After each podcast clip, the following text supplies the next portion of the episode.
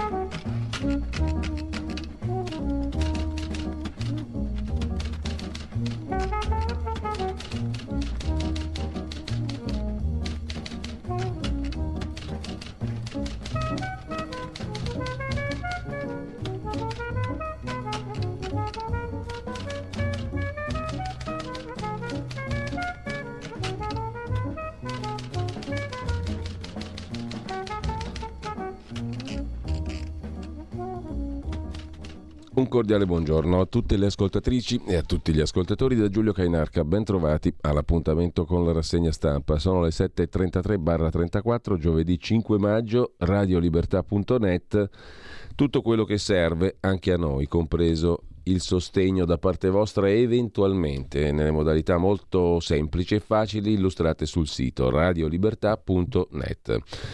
Le notizie prima delle prime pagine. L'ANSA apre la sua prima pagina stamani con le sirene antiaeree in tutta l'Ucraina, la tregua per evacuare i civili dall'acciaieria di Azovstal, violenti combattimenti nell'acciaieria di Mariupol, persi e ristabiliti i contatti con i combattenti nell'impianto. Mosca annuncia un cessate il fuoco di tre giorni per consentire appunto l'evacuazione dei civili. Non c'è alcun accordo, fa sapere il Cremlino, su un eventuale incontro tra il Papa e Putin. Dagli Stati Uniti il messaggio: Putin ha già perso. La Bielorussia intanto lancia esercitazioni lampo. La Finlandia denuncia che un elicottero militare russo ha violato lo spazio aereo finlandese. E poi ancora in primo piano sull'agenzia ANSA la decisione della Banca Centrale Americana, la Federal Reserve, alza i tassi di mezzo punto, l'aumento maggiore dall'anno duemila. Negli Stati Uniti il segretario di Stato Blinken positivo alla Covid, e poi i paesi contrari all'embargo del petrolio sono complici di Mosca. Un videomessaggio del ministro degli esteri ucraino Dmytro Kuleba: slittano le sanzioni europee, Ungheria e Slovacchia hanno chiesto una deroga fino alla fine del duemilaventitré, la Bulgaria si è associata alla richiesta di deroga, ma von der Leyen dice in sei mesi l'embargo al petrolio. Il patriarca Kirill finito nel mirino delle sanzioni, la Chiesa ortodossa russa si dice scettica sui piani della Commissione europea di imporre sanzioni anche al patriarca, di cui si favoleggia un patrimonio tra i quattro e gli otto miliardi di dollari e roba di questo tipo, come poi vedremo. Draghi propone che Giappone e Italia si impegnino per la tregua in Ucraina. Giovanni Melillo è il nuovo procuratore antimafia, vicino al P D e alla sinistra tradizionale anche nella magistratura, sconfitto Gratteri, anche di questo leggeremo. E sempre dalla prima pagina dell'agenzia ANSA, Putin vuole tutto il paese, non solo il Donbass, dice l'arcivescovo cattolico di Leopoli, Monsignor Mieslav Morischi, in Ucraina, per questo colpisce anche la nostra città, parlo anche con ortodossi, non è tempo di resa dei conti. Così l'arcivescovo cattolico di Leopoli. Mentre sempre dalla prima pagina dell'agenzia ANSA, la politica interna, altolà di Conte al Premier Draghi, niente fiducia sul decreto aiuti. Tornando invece agli esteri, Trump non molla, alle primarie vincono i suoi candidati. E poi ancora i numeri della Covid e il P D che torna alla carica ripresentando il disegno di legge Zan al Senato. A Samarate in provincia di Varese uccide la moglie, la figlia a martellate, tenta di darsi fuoco, in gravi condizioni anche il figlio di ventitré anni. Alessandro Maia, cinquantasettenne, avrebbe ucciso a martellate la moglie e la figlia, ha ucciso a martellate la moglie e la figlia di sedici anni, la figlia, e poi ha tentato di darsi fuoco. Con ciò lasciamo l'agenzia ANSA, uno sguardo rapido alla DIRE, agenzia di stampa nazionale anch'essa, che apre sulla Covid. Per il lavoro privato resta l'obbligo delle mascherine fino a giugno. La decisione è stata condivisa nel corso di una riunione tra le parti sociali, l'INAIL, i ministeri di lavoro, salute e sviluppo economico. Il protocollo di sicurezza anti-Covid nei luoghi di lavoro privato è stato confermato. Il testo verrà rivisto entro giugno, quindi continuerà a valere l'obbligo di mascherina in azienda. Su questo si sofferma anche il Corriere della Sera, mascherina al lavoro fino al trenta giugno, ma l'obbligo vale solo nel privato. E le protezioni vanno tenute anche all'aperto, protocollo di governo, imprese e sindacati. Lo vedremo magari meglio, ma su Libero c'è Matteo Bassetti, celeberrimo medico, virologo, direttore della clinica di malattie infettive al Policlinico San Martino di Genova, il quale dice che le mascherine sono inutili, l'effetto sarà negativo addirittura, non solo inutile ma negativo il mascherinamento. Il sistema è andato in tilt, la politica prende decisioni ignorando gli esperti, dice Bassetti, stiamo svilendo gli strumenti anti-Covid, chi si fiderà se le cose dovessero peggiorare? Cambiando argomento ma tornando a Kirill, sull'agenzia Agi, c'è un colloquio tra il direttore dell'agenzia Agi, Mario Secchi, e un sacerdote autorevole canonista, esperto di questioni di ortodossia russa. Il sacerdote Don Filippo Di Giacomo, notevole studioso del mondo russo, il quale dice che Putin sarebbe molto grato all'Unione Europea per sanzioni al patriarca Kirill. Questa mossa darebbe ragione a coloro, e sono tanti, che nei paesi dell'est d'Europa rifiutano ogni intromissione dell'Unione Europea nel loro modo di pensare e credere. C'è una componente ideologica, per non dire religiosa, molto forte anche in questo conflitto, da non sottovalutare. Via libera dell'Unione Europea intanto al finanziamento di quarantaquattro milioni di euro per l'azienda conserviera Mutti. Avete presente i pelati e i pomodori della Mutti? L'aiuto economico sarà coperto dall'Italia per sostenere un progetto finalizzato a migliorare gli standard tecnologico-ambientali di trasformazione alimentare, in particolare ridurre il consumo di acqua e di energia. La Commissione europea approva, ai sensi della normativa europea sugli aiuti di Stato, un provvedimento italiano da quarantaquattro milioni di euro a favore dell'azienda alimentare Mutti. Verrà sostenuto il progetto per migliorare gli standard tecnologici di rispetto ambientale, eccetera. L'investimento punta alla trasformazione digitale, il budget ammonta a centocinque milioni, quarantaquattro saranno coperti dall'Italia attraverso sovvenzioni dirette all'impresa. Sempre dall'agenzia Agi poi le parole dell'ex Premier, attuale presidente dei cinque Stelle Conte, sconfiggere la Russia è un obiettivo folle, dice Giuseppe Conte. Che l'obiettivo non ha alcuna possibilità. Noi non vediamo alcuna possibilità che l'obiettivo possa essere sconfiggere la Russia. Chi sta abbracciando questo obiettivo, secondo me, sta commettendo un grande errore, e se fosse questo l'Italia lo deve correggere, perché sconfiggere la Russia significa concretamente aumento della carneficina, guerra ad oltranza senza limiti, perché significa sconfiggere una potenza nucleare, seimila testate nucleari, strategiche e non strategiche. Questo lo possiede la Russia, almeno queste sono le conoscenze che mi risultano. E allora capite che non può essere un obiettivo a portata di mano, e sarebbe una follia coinvolgere non solo l'Italia ma il mondo intero, quello che si chiama un fronte occidentale, che poi è tutto, ho letto con molta attenzione un contributo del professor De Masi, su cui, come dire, è difficile da definire poi questo fronte occidentale, però io parlo del quadro delle alleanze in cui siamo saldamente ancorati. Ecco, l'Italia deve orientare invece a quella che è una soluzione a portata di mano, un negoziato. Il negoziato è duro, perché si parte da richieste che appaiono inaccettabili, si, app- si parte da dei no che appaiono insormontabili, ma la storia dimostra, l'esperienza dimostra che poi la diplomazia non conosce pause di sospensione. Credo di aver risposto alla prima domanda. La seconda, transizione ambientale. Allora, sconfiggere la Russia, obiettivo folle, eh, così sull'agenzia Agi vengono riportate le parole di Conte, che poi c'è anche eh, una questione interna, non saprei di quale Draghi parlare, ha detto Conte. Chiedo che non siano presi in giro, perché io non sento un politico che prende le distanze dai giovani, ma nei fatti vedo tante distanze siderali dalle volte che si prendono. Per quanto riguarda la questione specifica che mi ha posto, eh, io non saprei di quale Draghi parlare, se del Draghi che nel Consiglio dei Ministri il giorno prima approva la norma che nel decreto aiuti che proroga il superbonus sulle unifamiliari, o se il Draghi che va al Parlamento europeo a parlare male di una misura che ha consentito a lui di andare in Europa a testa alta in tutto il mondo a fregiarsi un sei virgola sei per cento di P I L. Così il presidente dei cinque Stelle sulla questione del superbonus. Dall'agenzia DIRE invece, a proposito di contributi audio, un'opinione, quella del professor Massimo Cacciari sulla libertà di stampa in Italia. Ieri si è celebrata la giornata mondiale della libertà di stampa. L'Italia ha perso nell'ultimo anno diciassette posizioni.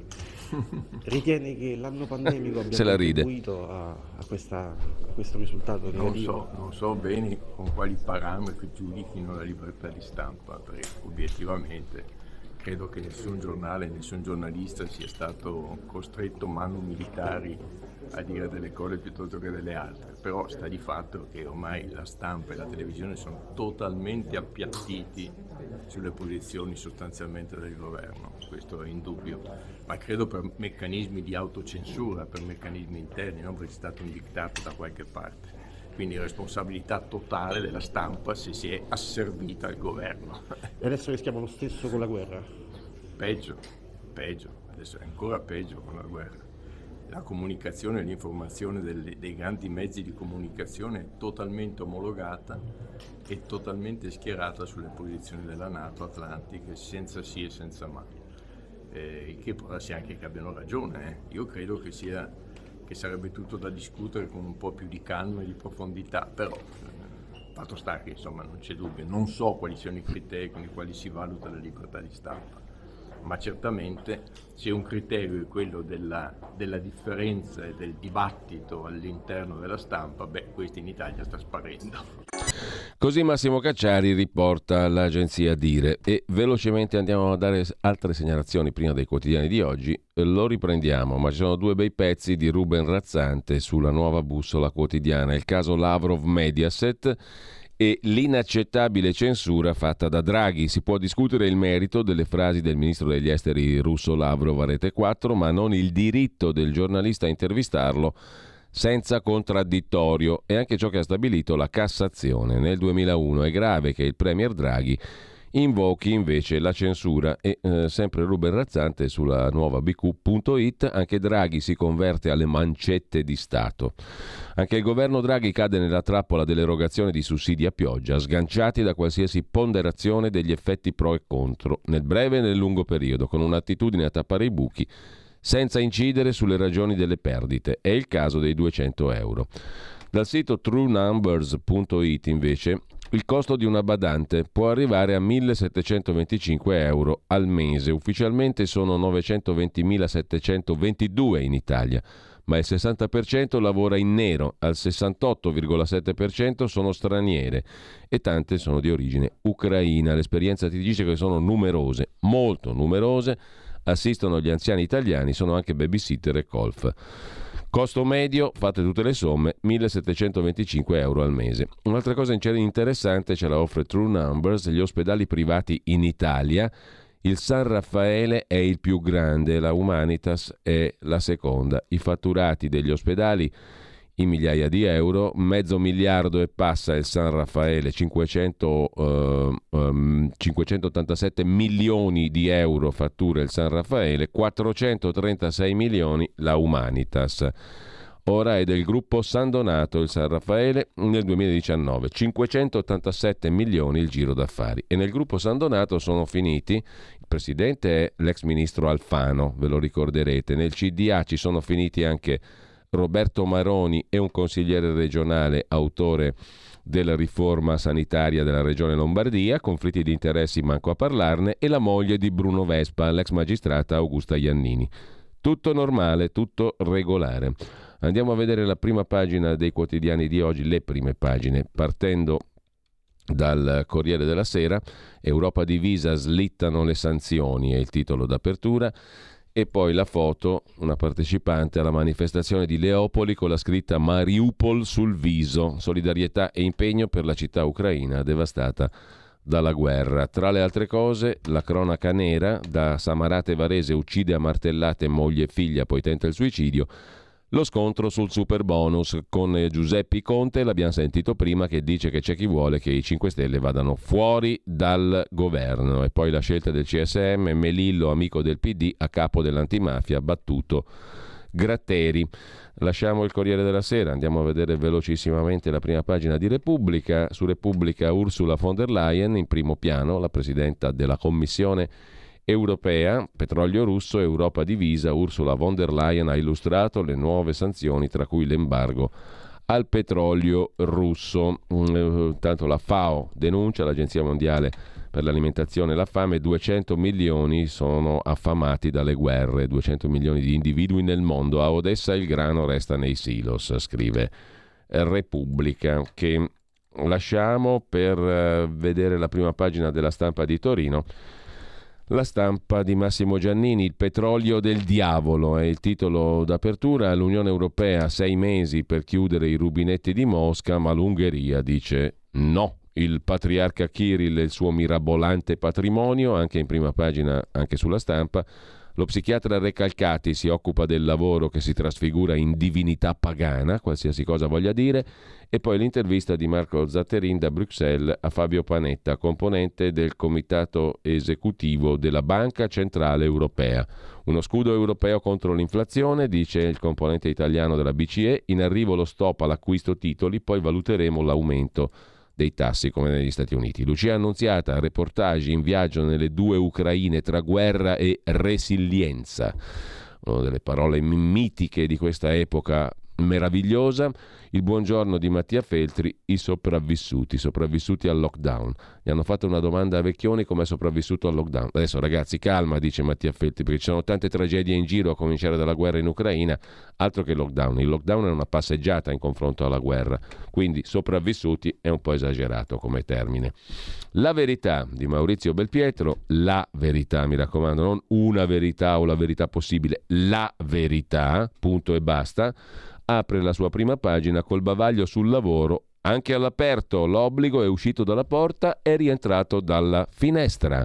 Sindacati e imprese prendono fin troppo sul serio le ansie di speranza e impongono ai dipendenti l'uso delle protezioni, le mascherine, almeno fino al trenta giugno in ogni situazione. Una assurdità, scrive la verità. Tra l'altro questa assurdità crea incomprensibili diseguaglianze con chi opera nel settore pubblico, che non è obbligato. I dati sui vaccini intanto sono segreto militare e i nostri li regalano alle industrie farmaceutiche, scrive la verità di Maurizio Belpietro, il quale Belpietro poi si occupa di Draghi, che studia la fuga mentre Letta studia la fregatura. Il Premier prepara il terreno per dare l'addio, secondo il direttore Belpietro. Lo scontro tra governo e Parlamento fa deragliare le riforme, ennesimo rinvio, osserva Claudio Antonelli. Le riforme su tasse e concorrenza vanno a farsi benedire. Draghi non riesce a far passare il nuovo catasto, si arena il disegno di legge sulle liberalizzazioni, i partiti dicono no alle gare su centrali idroelettriche e spiagge. Giustamente, scrive Antonelli, non basta minacciare la fiducia per imporre le leggi. Sul tema dei bandi per l'energia il Copasir era lanciato l'allarme, il P N R R è stato usato come scusa per avviare riforme contestate. Mentre sempre dalla prima pagina della verità di oggi, non c'è intesa sulle nuove sanzioni a Putin, come abbiamo già visto, il Cremlino snobba il Papa e Kirill dice mi ha travisato, nessun incontro. Francesco Borgonovo si occupa dell'informazione bellica, caccia al russo anche nei talk, la propaganda deve essere solo quella giusta. Alessandro Darold, l'accusato di truffa ai V I P è nei dossier Vaticano e Popolare Bari, tra i beffati anche Conte, vicenda curiosa ci proiettiamo a pagina quindici il nome dei broker del, dei, il nome del broker Massimo Bocchicchio, dei V I P del calcio, spunta nei dossier Vaticano e Popolare di Bari. Massimo Bocchicchio, appunto, a processo per aver truffato tra gli altri Antonio Conte, non Giuseppe, era in affari anche col finanziere Torzi, finito nei guai per lo scandalo Becciu, il Palazzo di Londra del Vaticano, eccetera. Nel duemiladiciassette aiutò De Bustis, il banchiere di D'Alema, con la ricapitalizzazione di Cassa San Miniato. Vi siete persi? Anch'io. È un casino. Comunque è un magna magna intollerabile, mettiamola così per farla corta. Sempre dalla prima pagina della Verità, poi Giuliano Guzzo, il business statunitense dell'aborto supera il miliardo.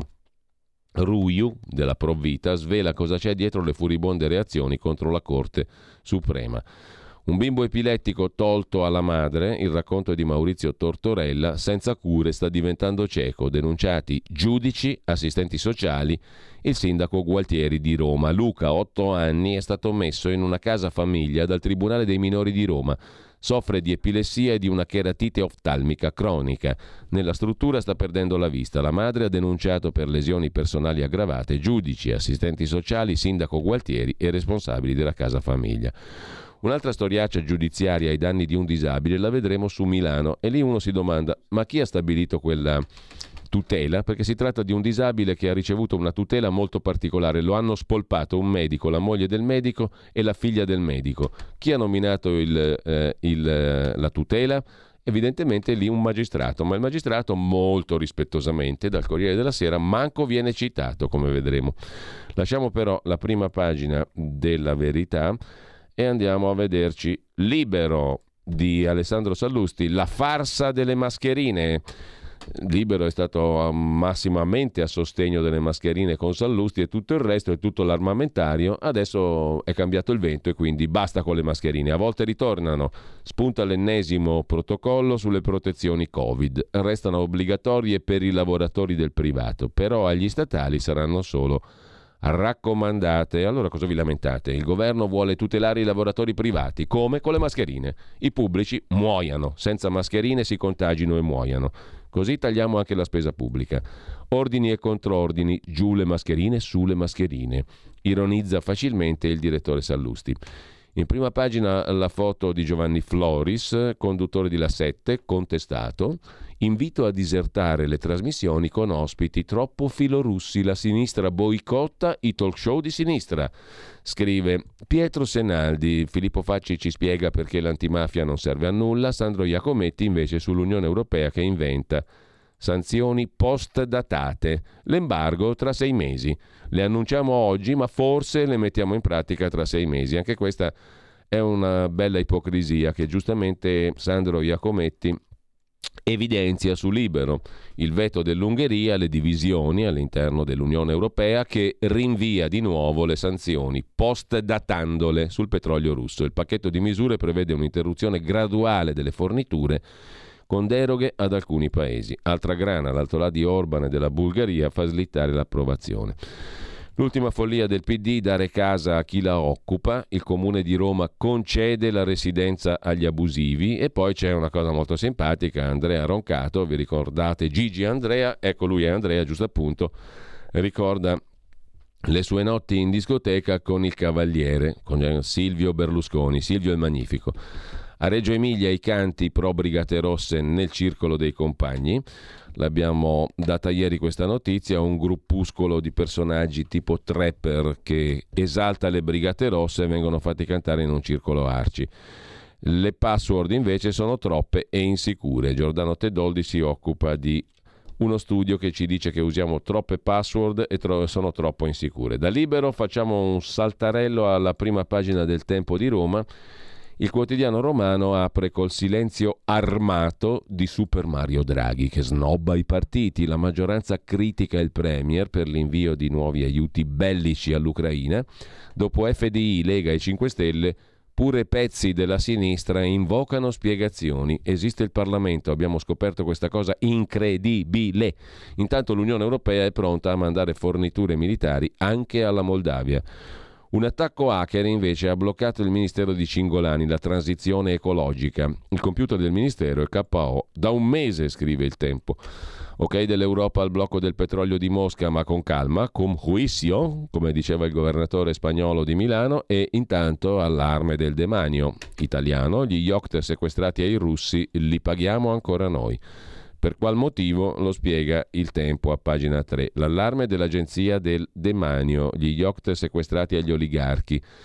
Il personale è ancora a bordo e lo Stato continua a pagarlo. Tre imbarcazioni sono ormeggiate nei porti di Imperia, Sanremo e Trieste. Insomma, era una bufala per idioti quella del sequestro del, degli yacht agli oligarchi. Con le mascherine fino al quindici giugno resta l'obbligo al lavoro per i dipendenti delle aziende private. Anche qui dobbiamo avere le mascherine in radio, eh? C'è poco da scherzare, perché sennò vi denuncio a tutti quanti. E sempre dal primo piano del Tempo di Roma, in Sicilia il centrodestra ha trovato l'accordo per le elezioni amministrative. Siamo tutti contenti. E intanto lasciamo Il Tempo di Roma, andiamo a dare un'occhiata anche a che cosa? Al Quotidiano Nazionale, giorno Nazione et Resto del Carlino, diretti da Michele Brambilla. Controordine, rimettete le mascherine. E poi eh, anche qui domina eh, il viso, come dire, beffardo di Kirill, al secolo Vladimir Gundiayev, ovvero il patriarca di tutte le Russie. Guida la Chiesa ortodossa, ma è ricco come un oligarca, sto infame. La povertà evangelica del patriarca, detto con simpatia sia chiaro, la povertà evangelica del patriarca miliardario. Il direttore Michele Brambilla si occupa dello sceno concerto di Reggio di cui parlavamo poco fa. Perché cantare Viva le Brigate Rosse in Italia si può? Cosa sarebbe successo se a un concerto si fosse esibito un gruppo neofascista con camicie nere, croci celtiche e uncinate? Un gruppo che esalta le stragi nere. Piazza Fontana, Piazza della Loggia Italicus.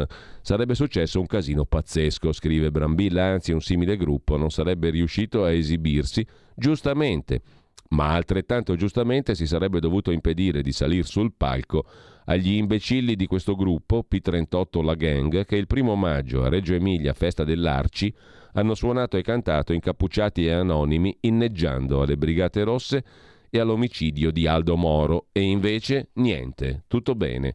Gli idioti hanno potuto cantare esibendo la stella a cinque punte delle B R e un'immagine della Renault quattro rossa con dentro il cadavere di Moro e con a fianco varie scritte, tipo, tipo la classica colpirne uno per educarne cento. Una delle loro canzoni si intitola Renault, vettura della quale si esalta la capacità del bagagliaio, dove fu trovato Moro. Poi appunto tutto bene, nessuno ha detto nulla, nulla si direbbe se la porcheria non fosse stata pubblicata dal nostro giornale ieri.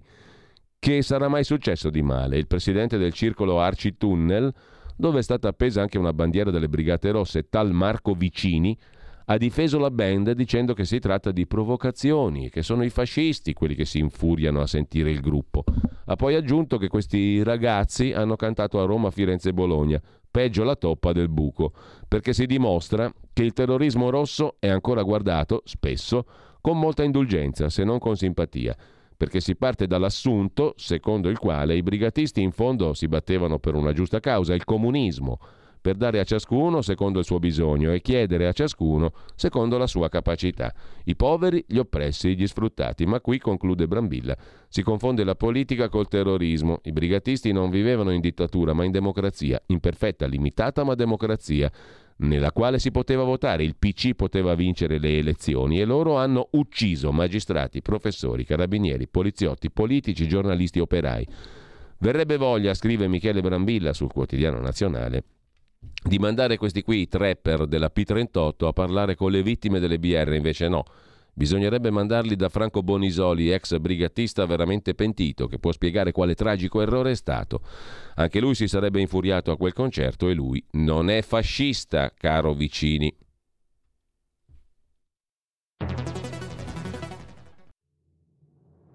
Abbiamo deciso nuove assunzioni e tutele legali per le forze dell'ordine. Abbiamo destinato ventisette milioni al fondo per l'autismo. Sono le risposte concrete ai problemi degli italiani. Scrivi il codice D quarantatré nella dichiarazione dei redditi. Dona il due per mille alla Lega. Non ti costa nulla, ma per noi vale molto. Il tuo sostegno vale due per mille. Messaggio autogestito Lega per Salvini Premier. Stai ascoltando Radio Libertà, la tua voce libera, senza filtri né censura. La tua radio. Rieccoci in onda e dovrebbe essere a questo punto collegato con noi brevemente per raccontare eh, una questione che riguarda la rassegna stampa, la libertà di stampa, la libertà in generale. Maurizio Bolognetti, eh, giornalista, amico, segretario dei Radicali Lucani, che ringrazio perché eh, numerosi contributi sta dando anche alla nostra radio con interventi e interviste preziose, autore da ultimo eh, del libro La settima dose, eh, ovvero dosi di antidemocrazia e antistato di diritto nell'Italia dell'emergenza sanitaria e democratica, edito da Creged Editore. Sulla pagina Facebook di Maurizio Bolognetti trovate tutti i riferimenti e sul sito maurizio bolognetti punto it. Intanto Maurizio, buongiorno. Buongiorno a te Giulio e grazie per questo invito. Allora, dicevo che la vicenda di cui parliamo adesso, ti lascio subito la parola, ce la illustri tu mh, come un fatto di cronaca, si inserisce perfettamente nella rassegna stampa e nella questione, abbiamo sentito prima Cacciari, della libertà di stampa e anche della libertà di poter disporre di strumenti preziosi di informazione, come è il tuo libro. Il tuo libro di cui abbiamo parlato, eh, che mh, mette in luce una serie di questioni, dai conflitti di interesse sulla salute alla lobby di Big Pharma, alla questione dei vaccini imperfetti, alle autorizzazioni al commercio, ai protocolli fatti dal governo, la vigile attesa e snobbati tanti altri, insomma i dati dell'Istituto Superiore di Sanità, alcuni casi di conflitti di interessi specificamente in salsa italiana e poi gli articoli che hai pubblicato dal venti al ventidue e che sono una preziosa documentazione per chi vuole appunto documentarsi su una vicenda che comunque ha cambiato e cambierà eh, la nostra, il nostro modo di intendere la politica e anche le nostre istituzioni, perché comunque questi due anni hanno lasciato e stanno lasciando e lasceranno strascichi molto pesanti. Per documentarsi, per conoscere appunto, il tuo libro è prezioso, mm, però c'è una vicenda che riguarda la disponibilità del tuo libro. Chi lo vuole avere mh, diciamo che ha un percorso un pochino più accidentato del normale, ma ti lascio la parola eh, Maurizio per spiegare tu cosa, cosa succede. Beh, intanto mi ha colpito molto la, la parte della tua rassegna stampa in cui hai raccontato questa storia, se ho capito bene, dei rapper, eh vabbè insomma, eh, canzoncine interessanti, sì. Mettiamola in questo modo, ho, dubito che ci sarà... saranno fiumi di indignazione, anzi ne sono quasi certo. Ma che cosa è accaduto? Guarda, racconto i fatti per quel che sono. Eh, circa all'inizio di aprile il mio libro finalmente viene dato alle stampe, come per ogni libro c'è un codice I S B N, eh, nel momento in cui viene eh, inserito questo codice I S B N il libro viene in automatico acquisito da alcune librerie sicuramente. Poche ore dopo io faccio una ricerca su internet per vedere insomma qual è la situazione e eh, cliccando, scrivendo Maurizio Bolognetti e cliccando su shopping mi appare una pagina che mi porta al sito di I B S, la libreria che oggi online che oggi è di Feltrinelli. Eh, clicco, arrivo su questa pagina, mi rendo conto che il libro è, è dato, è, è presente lì in un qualche modo sul loro sito per vie traverse, eh, c'è la copertina, addirittura loro dicono che praticano uno sconto del cinque per cento sul prezzo di copertina, però c'è scritto attualmente non disponibile. Abbiamo provato attraverso il mio editore a contattarli. Eh, gli abbiamo rappresentato tra l'altro che insomma il libro se solo lo volessero, se solo lo avessero voluto, non è che non era disponibile, era disponibilissimo, ma vabbè, insomma poi qua ci sono politiche di distribuzione e quant'altro piuttosto che ho l'impressione non favoriscano esattamente la diffusione eh, dei libri o perlomeno non di tutti i libri. Ma che cosa è accaduto nelle scorse ore? Mi sono reso conto che quel link che portava a I B S non c'è più. Se adesso si scrive Bolognetti Maurizio shopping, non c'è più il libro in nessun modo. I B S in questo momento pubblica tre miei libri, i precedenti che tu spesso ricordi, ma non la settima dose. Va bene, ho scritto al commerciale di I B S, spero vorranno avere la bontà di spiegarmi che cosa è successo e perché hanno ritenuto di non inserire nel loro catalogo eh, eh, questa mia ultima pubblicazione. Ma non basta, visto che abbiamo festeggiato, credo, la giornata mondiale della libertà di stampa, sì. È un libro, è stampa, insomma, no? Ma c'è anche un altro sito di una libreria online, speriamo che mi ascoltino, perché io ci abbiamo provato in tutti i modi, che mi ascoltino attraverso i canali di Radio Libertà. E io vorrei chiedere a Unilibro, perché da quaranta giorni quaranta continuano a far a dire ai loro utenti che il mio libro è in pubblicazione. Il mio libro, e glielo abbiamo segnalato in tutti i modi possibili, il libro non è in pubblicazione, il libro è stato pubblicato, ma non basta, perché ecco, cioè, tu ne hai una copia, ma non basta perché, eh, caro Giulio, io mi sono registrato sul sito di Unilibro, grazie davvero, grazie di cuore. Eh, qui, come vedete, il libro si può vedere, non c'è, non c'è censura che tenga su Radio Libertà. Eh, ma io gli scrivo due volte, dico due, poi gli ha scritto anche il mio editore, e mando una recensione. Secondo te questa recensione è stata pubblicata? Oh, manco di no. Per niente, non c'è la recensione, perché mi sembrava che la presentazione sul loro sito del libro fosse incompleta e quindi ho provveduto io a mandargli una recensione. Gli ho scritto nemmeno so quante volte per chiedere lumi, niente da fare. Ma la cosa ancora più divertente, sai qual è? Perché io sono uno strano. Per provare a sbloccare questa situazione in cui il libro, pur essendo stato pubblicato, viene eh, riportato come non pubblicato, indovina un po' che cosa ho fatto? Ho ordinato, ho acquistato una copia del mio libro su Unilibro. E lo sai Unilibro che cosa ha fatto? Cosa? Ha ordinato una copia del mio libro al mio editore, che glielo manderà o glielo ha mandato, e loro lo manderanno a me. Ciò nonostante Unilibro continua a dire ai suoi utenti che il mio libro non c'è, perché se il libro è in pubblicazione il libro non c'è. Beh, scusatemi, ma questo modo di procedere credo che sia piuttosto bislacco. Poi ciascuno ne tragga le sue conclusioni, per carità, non sono Saviano, non sono stato pubblicato dalla Mondadori, però io credo che ci sono tante piccole case editrici che fanno un lavoro prezioso e che garantiscono anche a autori come il sottoscritto di poter dire alcune cose che magari altrove non potrebbero dire.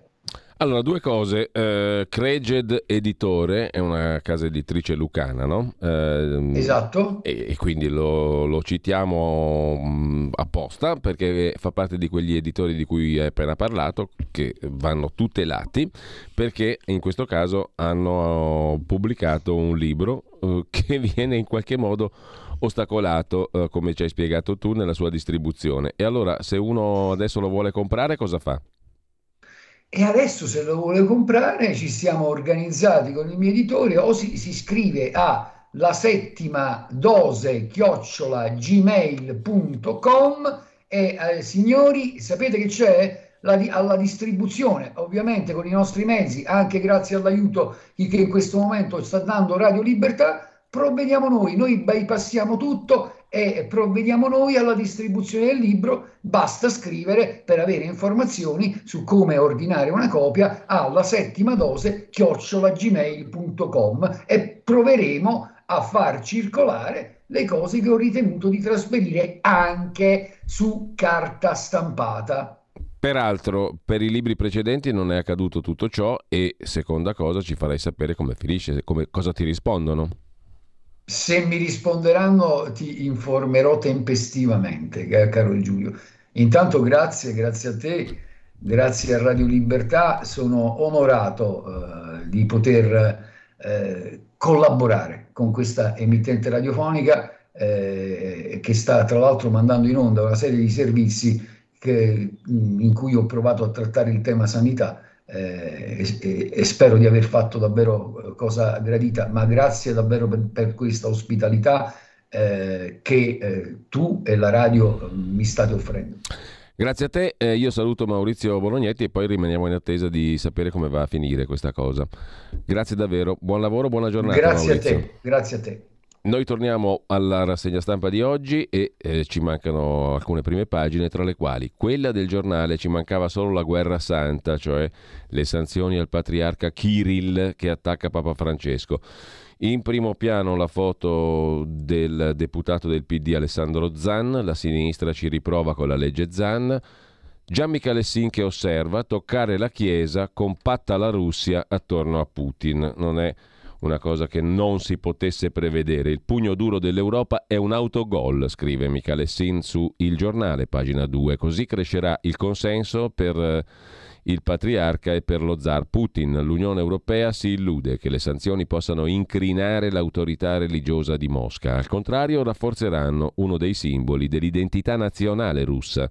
La chiesa di Kirill è ritenuta in patria l'istituzione più affidabile dopo l'esercito e dopo la presidenza, scrive Gian Micalessin su Il Giornale a pagina due, appunto. E mh, bisogna tenere in considerazione questo um, punto di vista, perché mh, era intuibile, ma insomma è meglio ribadire le cose ovvie in questo periodo, in questi tempi. Sempre dalla prima pagina del giornale, l'embargo al petrolio russo e l'Europa spaccata. E poi centrodestra, disgelo in Sicilia, candidato unico, ma c'è una cifra che colpisce in prima pagina sul giornale, poi lo vedremo meglio.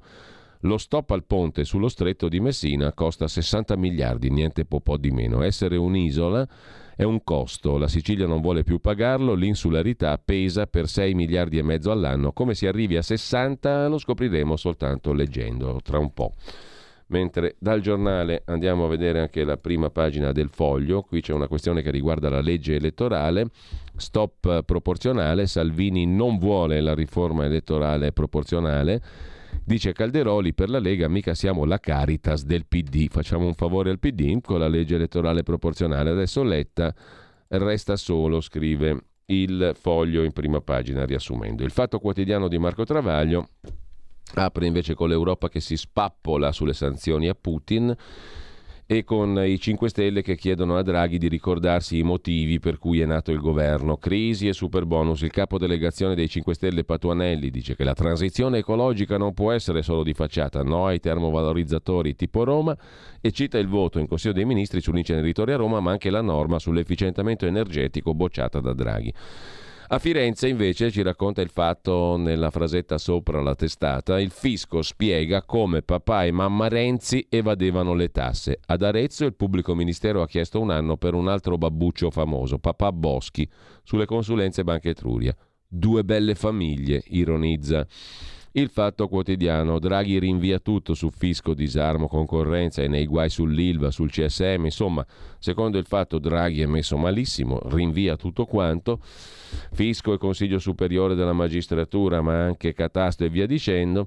E sempre dalla prima pagina del Fatto Quotidiano di oggi, commissione indipendente sui vaccini, l'effetto protettivo si inverte. A pagina quindici c'è il servizio su questa questione dei vaccini, più contagi tra i vaccinati anche nelle tabelle dell'Istituto Superiore di Sanità.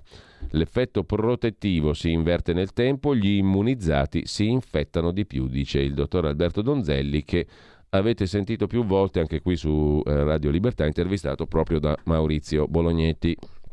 Efficacia? La difesa da forme gravi non basta per l'obbligo. Più contagi tra i vaccinati, lo dicono anche le tabelle dell'Istituto Superiore di Sanità. Infine, vuoto a perdere, il titolo dell'articolo di commento di Marco Travaglio. L'altro ieri Draghi, detto Super Mario da quando ci garantirono che la Merkel gli aveva passato il testimone di guida dell'Europa, Draghi ha tenuto il suo attesissimo discorso a Strasburgo, attesissimo dalle sedie del Parlamento europeo, un po' meno dagli eurodeputati rimasti a casa. Era già accaduto nel duemilasei, discorso di Berlusconi al Congresso degli Stati Uniti, anche lì quattro gatti, ma il capo Clack si premurò di rimpiazzare i vuoti con figuranti, stagisti, segretari e portaborse. Per Draghi non ci ha pensato nessuno, a parte Calenda, accompagnato dai figli, ha scritto la stampa. Però quello che passerà alla storia come il discorso alle sedie ha infiammato di ardore patriottico i giornaloni, che si sono ben guardati dal pubblicare le foto dell'aula deserta. In compenso ha andato fondo all'immaginazione per tenere in vita artificialmente il decuius. Segue rassegna stampa che magnifica come al solito Draghi, eh, uno che riesce a lavorare per la tregua e per la pace a suon di armi è capace di tutto, conclude Marco Travaglio, anche di dire siamo contrari al superbonus, plurale maiestatis, tipo Papa, appena prorogato dal suo governo, elogiato da Ursula von der Leyen. Ma lì forse c'è stato un errore di traduzione o sono fuggiti anche gli interpreti, scrive Travaglio. Andiamo a vedere il Domani di Carlo De Benedetti. In prima pagina l'Unione Europea paralizzata, che non vuole togliere a Putin i miliardi del petrolio. Tra gli articoli nelle pagine interne, a pagina quattro, Andrea Casadio, medico e giornalista, in esclusiva per il Domani. L'Italia ha regalato a Putin il virus per l'affare Sputnik. Il titolo è abbastanza oscuro, ovvero a marzo duemilaventi i ricercatori dello Spallanzani di Roma hanno isolato covid diciannove e lo hanno consegnato vivo agli scienziati russi. Solo così sono riusciti a sviluppare i due vaccini di Stato con tutti i proventi derivanti dalla vendita. Ai tempi era una miniera d'oro, è stata ceduta gratuitamente senza, te- senza chiedere in cambio le royalties. Il prezzo dei campioni varia se servono per ricerca o per business. Insomma, abbiamo fatto un favore ai russi, punto di domanda. Avvenire in prima pagina si occupa in taglio alto del petrolio che infiamma l'Unione Europea, le sanzioni sì ma con calma, poi siamo divisi, insomma la solita Europa. E poi è morto Francesco D'Agostino, filosofo, giurista cattolico, collaboratore di Avvenire, anima della bioetica, è stato presidente del Comitato Nazionale di Bioetica. In Toscana truffa all'Unione Europea sul caporalato, sfruttati ottocentocinquantaquattro lavoratori fantasmi, si materializzavano nei campi della Maremma, venivano sfruttati quindici sedici ore al giorno, scomparivano fino al giorno dopo. Lavoratori italiani e stranieri pagati due euro e mezzo all'ora, al servizio di tre aziende agricole nella zona tra Grosseto e Livorno. Blitz della Guardia di Finanza, sotto il sole lo sfruttamento era la norma, scrive Avvenire in prima pagina. Abbiamo bene o male visto le prime pagine dei quotidiani di oggi. Cos'è che ci manca? Direi niente. Andiamo allora a vedere alcuni degli articoli principali di oggi. Partiamo dalla questione della guerra santa a Kirill e dal commento, l'abbiamo citato prima per sommi capi, di Gianna Michalessin su Il Giornale di stamani a pagina due. Ne leggiamo qualche passaggio perché le considerazioni di Michalessin, per quanto intuitive, qualcuno dirà ovvie, mh, beh, non sono patrimonio tanto commentato. Quando si tratta di sanzionare la Russia, scrive Michalessin, l'Unione Europea è bravissima a spararsi nei piedi e a regalare ulteriori consensi al sistema di potere di Putin. Ieri ne abbiamo avuto un'altra dimostrazione. Dopo essersi platealmente divisa sulle importazioni di petrolio russo, rimandando ogni decisione, l'Unione Europea ha tentato di rifarsi con le sanzioni al patriarca Kirill. Una magra consolazione, un autogol. Quelle sanzioni serviranno a moltiplicare il già largo consenso di cui godono il patriarca, la Chiesa ortodossa e Putin, definito dono del Signore dallo stesso Kirill.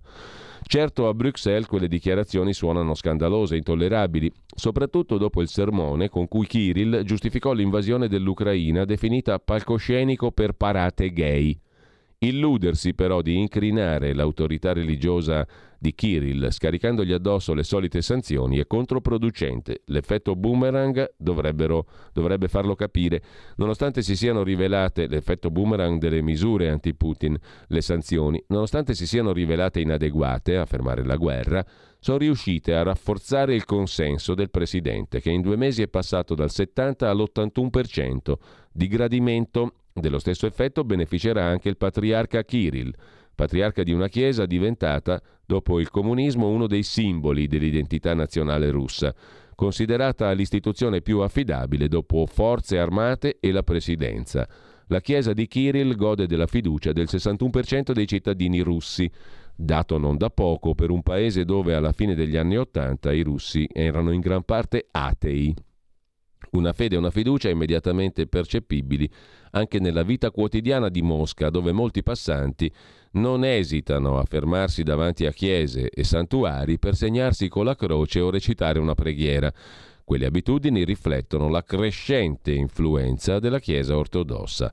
Un'influenza evidentissima se si considerano gli effetti delle campagne anti-aborto lanciate dalla Chiesa per limitare una pratica trasformata dal comunismo in normale sistema di controllo delle nascite.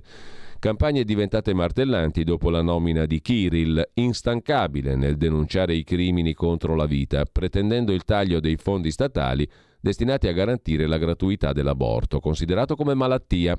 Campagna arrivata a bersaglio. Nel duemilaventi si sono registrati appena quattrocentocinquantamila aborti a fronte dei quattro milioni seicentomila dell'ottantotto, e questo nonostante i peccatucci di un Kirill a cui i nemici attribuiscono, oltre a un patrimonio personale da oltre quattro miliardi di dollari, anche scarso senso di sobrietà cristiana, esibito facendosi intervistare con al polso un orologio Breguet da trentamila euro.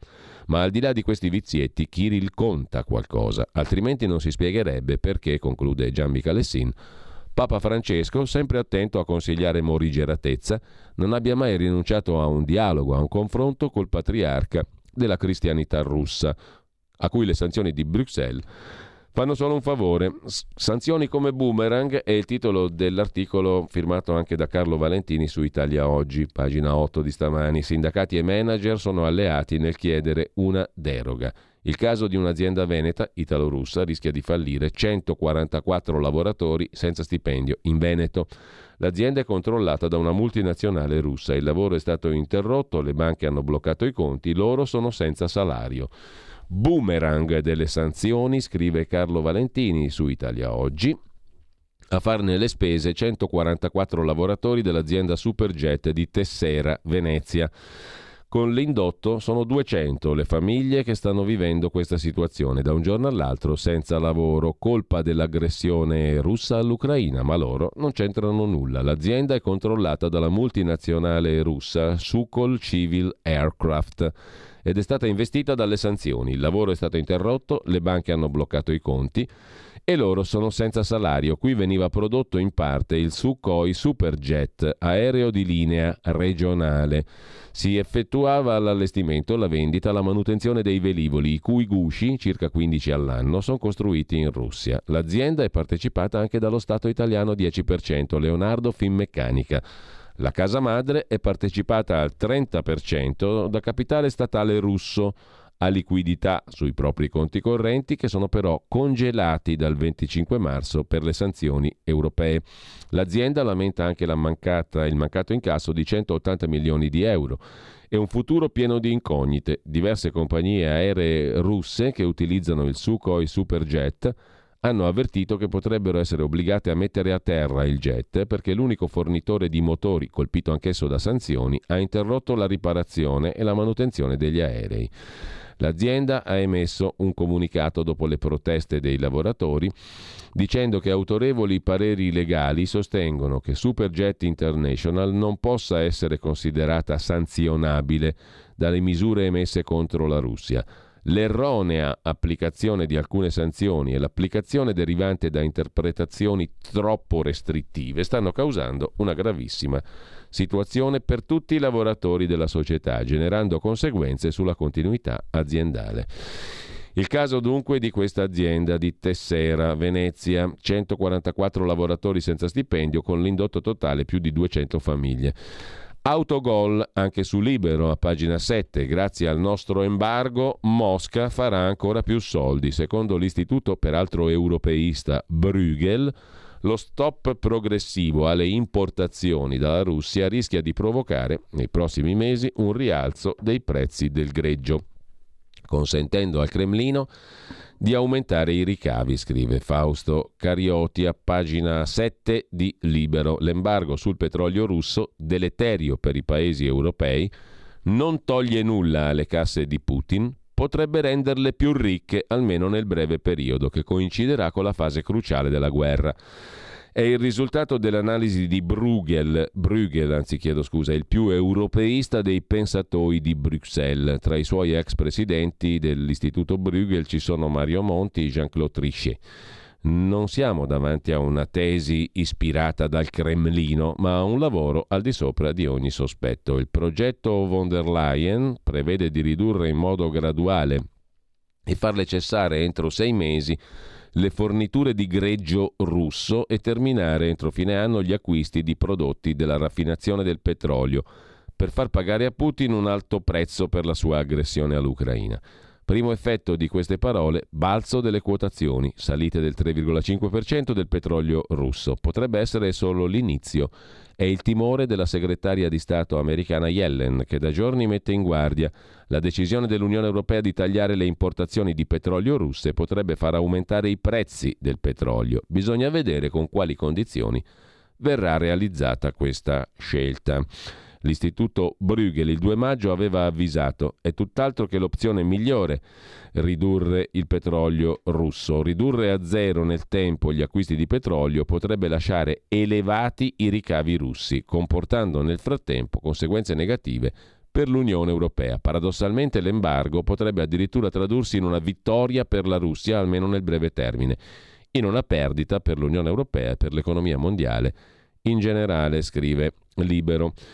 Vi spiego perché Putin fa la guerra ma con l'embargo sarà sconfitto, e invece l'opinione diversa dell'economista russo Sergei Guriev, cinquanta anni. Il professor Guriev ha affiancato la carriera universitaria alla presenza in cinque consigli di amministrazione, tra cui quello di Sberbank, il maggior gruppo bancario della Russia. È stato rettore della New Economic School di Mosca.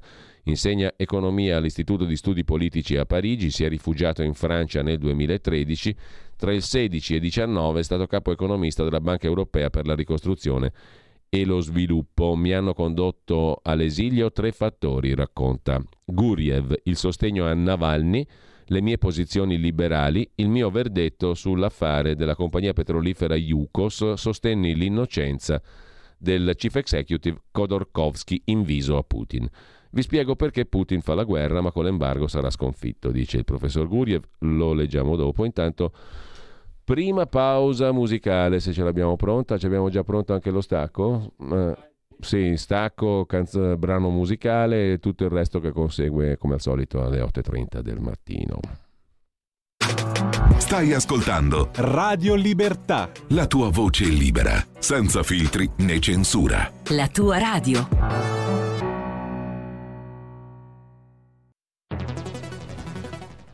La radio è sempre di più ovunque.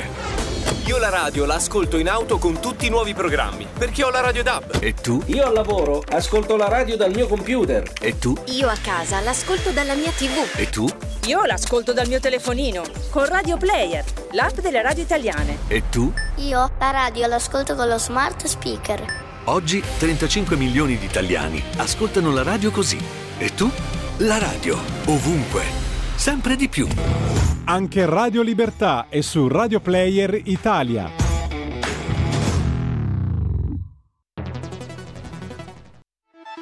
Stai ascoltando Radio Libertà, la tua voce libera, senza filtri né censure, la tua radio.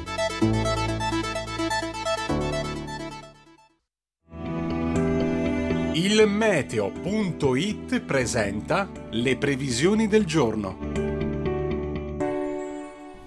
Un vortice ciclonico si avvicina all'Italia e determinerà nel corso della giornata numerose precipitazioni, in particolare al centro-nord, temperature tuttavia stazionarie. Al mattino precipitazioni sempre più frequenti sulle nostre regioni settentrionali, anche a carattere temporalesco, possibili pure sulla Sardegna e in spostamento anche verso il medio versante tirrenico. Andrà meglio altrove, ma con tendenza all'aumento delle nubi. Nel pomeriggio maltempo abbastanza diffuso al centro-nord, con piogge e temporali localmente di moderata intensità. Meglio invece al sud, dove il tempo sarà in genere asciutto. Le previsioni di il meteo punto it tornano più tardi. Una buona giornata da Lorenzo Tedici.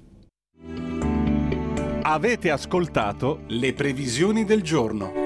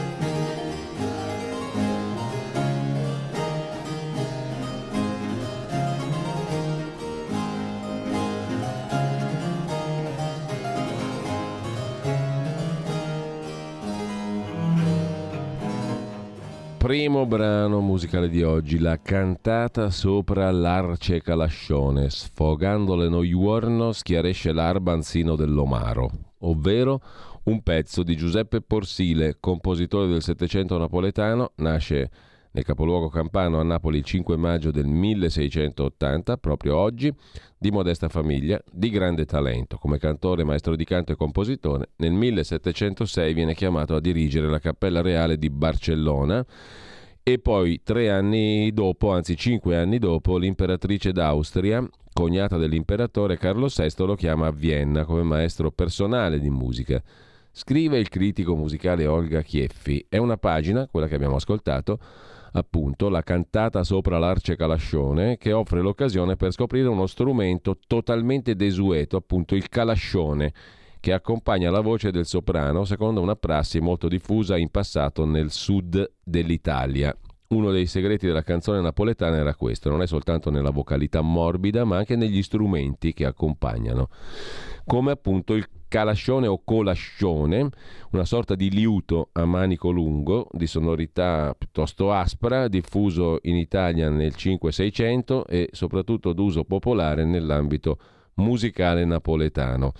Era anche utilizzato per significare lo strumento dei cantastorie, del popolo sostanzialmente. Detto questo, torniamo alla nostra bella rassegna stampa, bella o brutta che sia, la rassegna stampa di oggi, da Gian Michalessin a Carlo Valentini a Fausto Cariotti, tutti gli autogol in tema di sanzioni. Al contrario, sul quotidiano nazionale invece un oppositore di Putin, l'economista russo Guriev, che dal tredici è in Francia, si occupa del perché le sanzioni al petrolio e al gas saranno decisive. Eh, una sentenza pronunciata dall'economista Guriev, uno degli elementi più brillanti del panorama accademico russo, che appunto da nove anni insegna a Parigi, a Sciences Po, dove c'era anche il nostro Enrico Letta, una delle glorie italiche. Ha avuto a che fare con protagonisti della nomenclatura e gli ingranaggi della Federazione Russa e fa il ritratto di un paese lontano dall'immagine retorica e bonaria dell'orso, l'orso russo. La Russia di Putin è più un cane arrabbiato che si morde la coda,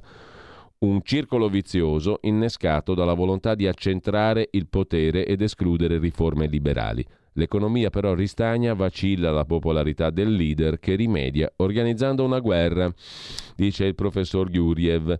E questa è la dinamica che sta alla base dell'invasione dell'Ucraina, come nel duemilaquattordici, quando la Russia non cresceva e il consenso del capo crollava. L'annessione della Crimea invertì la tendenza. Quest'anno Putin ha replicato lo schema, ma ha fatto male i suoi conti. Le sanzioni alla Russia faranno molto male, dice Guriev.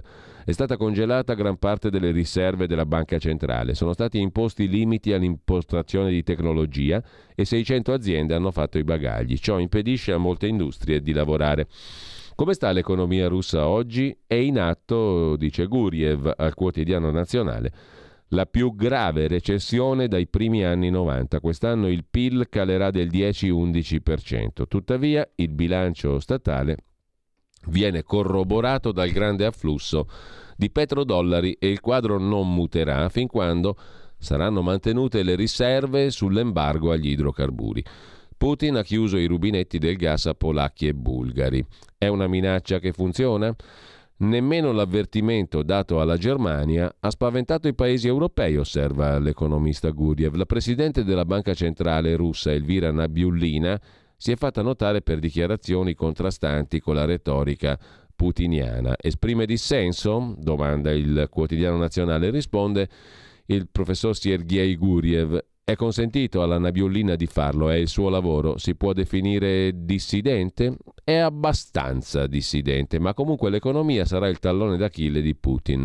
Dovrà fare i conti con un popolo sempre più infelice e disilluso. Non avrà riserve per risarcire le sofferenze economiche che, guerre, che guerra e sanzioni stanno provocando. Eh, il malcontento genererà un colpo di Stato? Putin, risponde Guriev, ha costruito un sistema in cui coloro che gli stanno intorno lo temono e si detestano a vicenda, ma ciò non lo mette al riparo dal rischio di un golpe. Secondo gli studiosi di geopolitica, le potenze imperialiste si preoccupano poco dell'economia, e così anche per Putin? Lui, risponde Guriev, vorrebbe un'economia forte ma dà priorità alla potenza dello Stato. La crescita è peraltro favorita da istituzioni che garantiscono proprietà, stato di diritto e concorrenza e spesso minano i governi autoritari. Il sistema economico russo è un capitalismo di Stato corrotto, dice Guriev. Nei primi quattro anni al potere Putin ha portato avanti le riforme avviate prima di lui, ma consolidato il potere ha preferito il centralismo statale e ha favorito la corruzione. Guriev è stato anche consulente del governo. Tra il duemilaotto e il duemiladodici, presidenza Medvedev, si parlava di liberalizzare, ma di liberale è stato fatto quasi nulla. Oggi in Russia si vive molto meglio rispetto agli anni del socialismo reale, osserva ancora Guriev in questa intervista al quotidiano nazionale. Ma aleggia una sensazione di grande ingiustizia. Si diventa ricchi e si ottengono successi non per talento o lavoro, ma per conoscenze e corruzione. L'isolamento condurrà la Russia all'autarchia, allo statalismo. Diventerà una grande Corea del Nord. Il regime di Putin non è ancora alla fine, conclude Sergei Guriev, ma questa guerra è stata un grande errore di calcolo e ne ha accorciato la vita. La popolarità del presidente diminuirà dopo l'apice raggiunto grazie all'effetto bandiera, dice Sergei Guriev, docente economista che dal duemilatredici è in Francia ed è un, uno di coloro che si oppongono a Putin. Mentre lasciamo il quotidiano nazionale e andiamo a un'altra intervista, l'intervista con l'ex direttore del giornale del patriarcato russo, quello del famoso Kirill appunto, il ricercatore Sergei Chapnin, intervistato da Repubblica.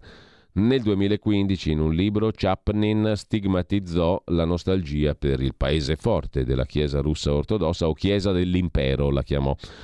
Queste parole gli costarono il licenziamento dopo sei anni alla guida del giornale del patriarcato di Mosca. Lo scorso marzo è stato tra i primi a invocare sanzioni contro il patriarca Kirill.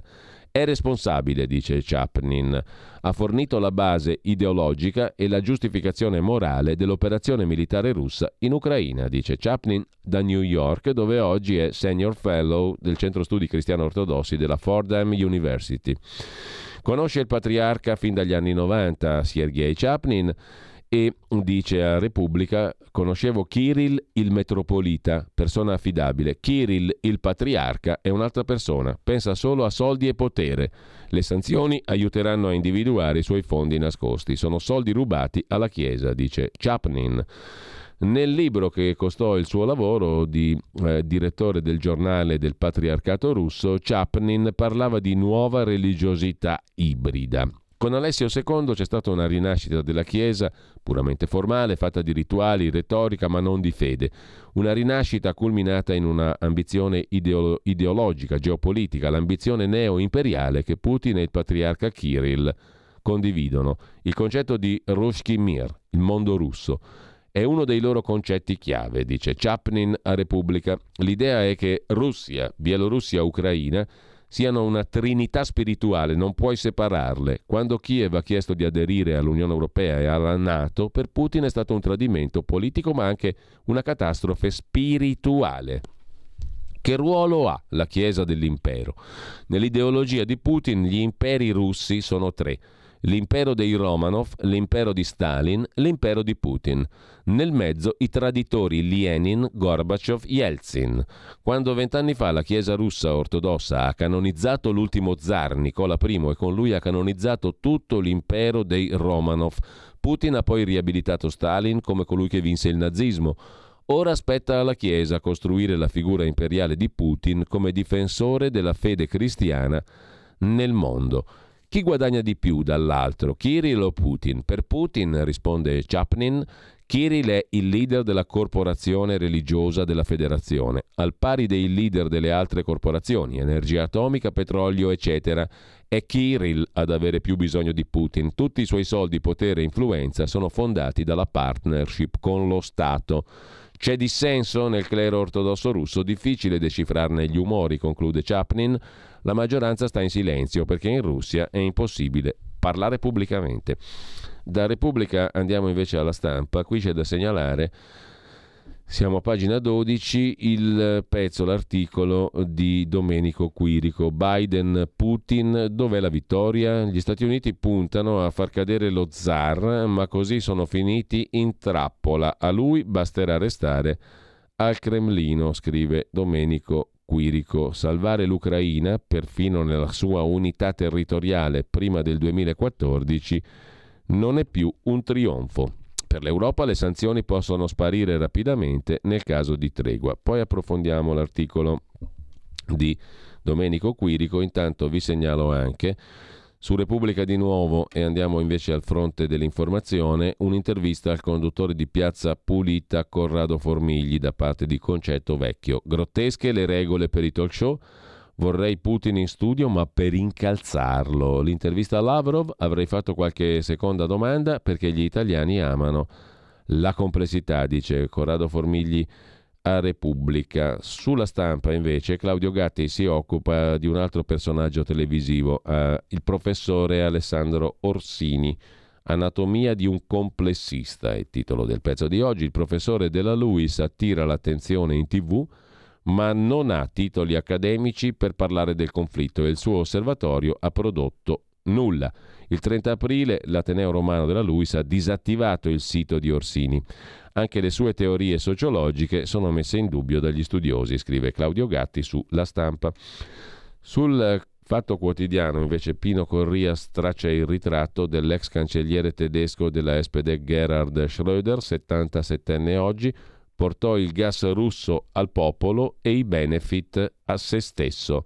Orfano di padre, morto in guerra con la Wehrmacht, scalò i socialdemocratici fino ad arrivare a guidare il governo.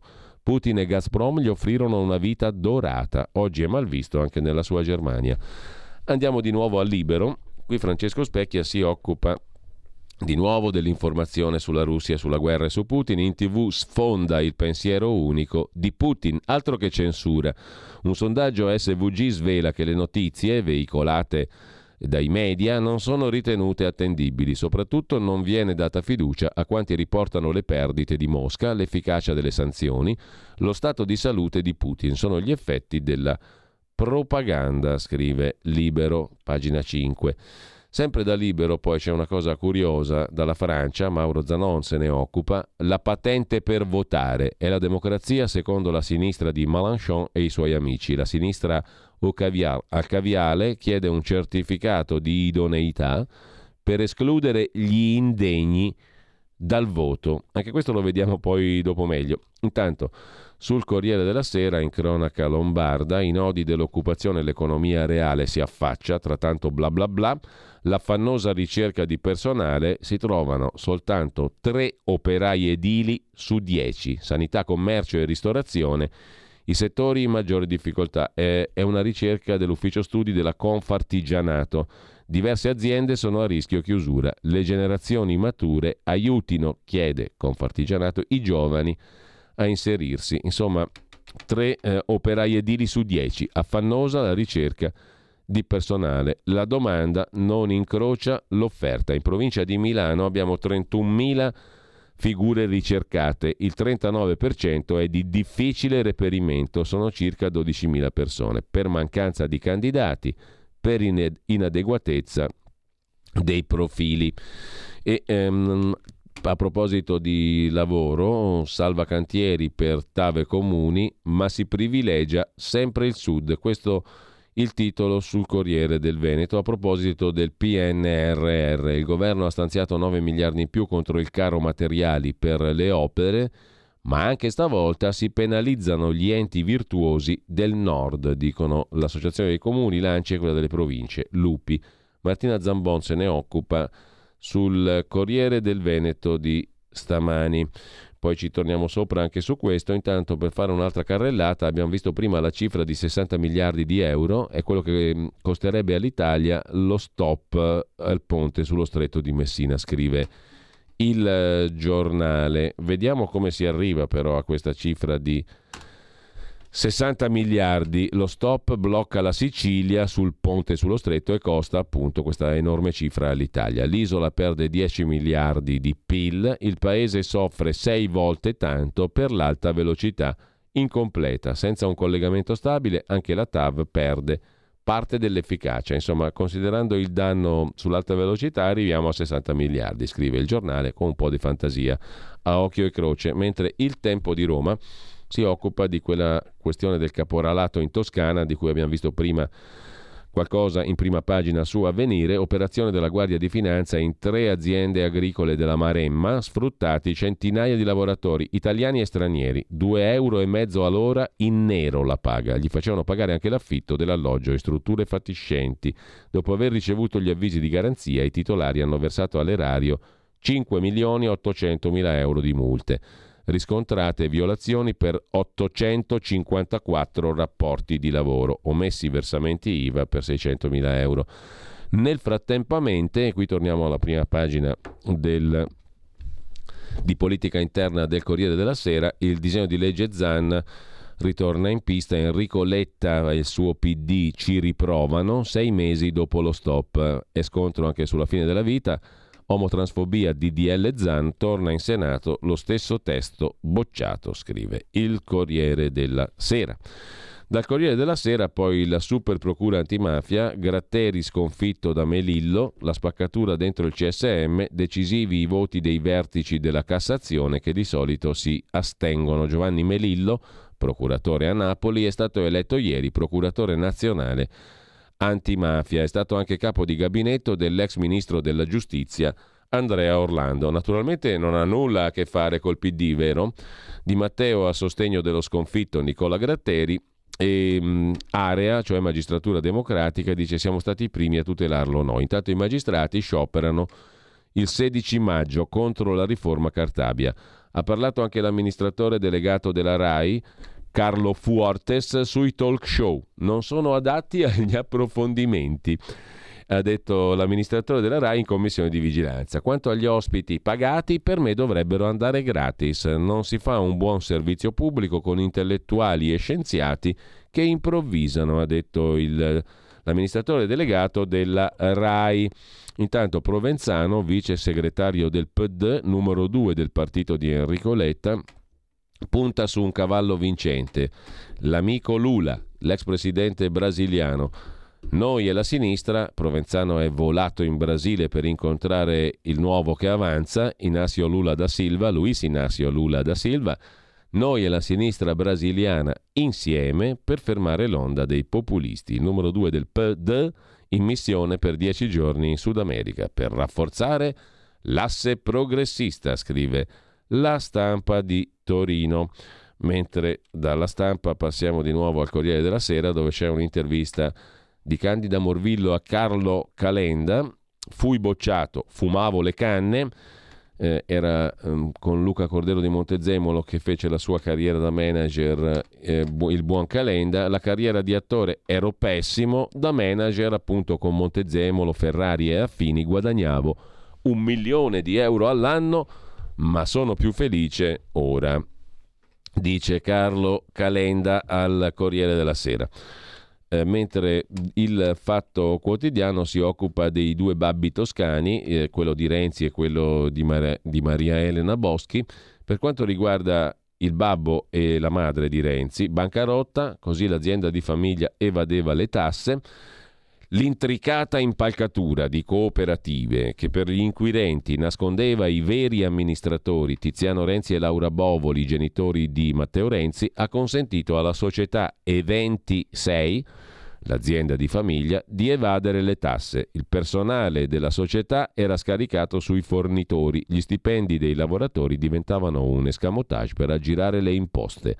A raccontarlo Francesco Grassadonia, funzionario dell'Agenzia delle Entrate, che nel duemilaventi ha condotto un accertamento fiscale sulla società della famiglia Renzi E ventisei. È emerso che questa società camuffava il personale facendolo passare come dipendente dei fornitori, come la cooperativa Marmo Div. Questo consentiva alla società della famiglia Renzi di trasformare il costo del personale in spese per servizi, che non si può fare, e abbattere impropriamente l'I R A P, l'imposta dovuta dalle imprese.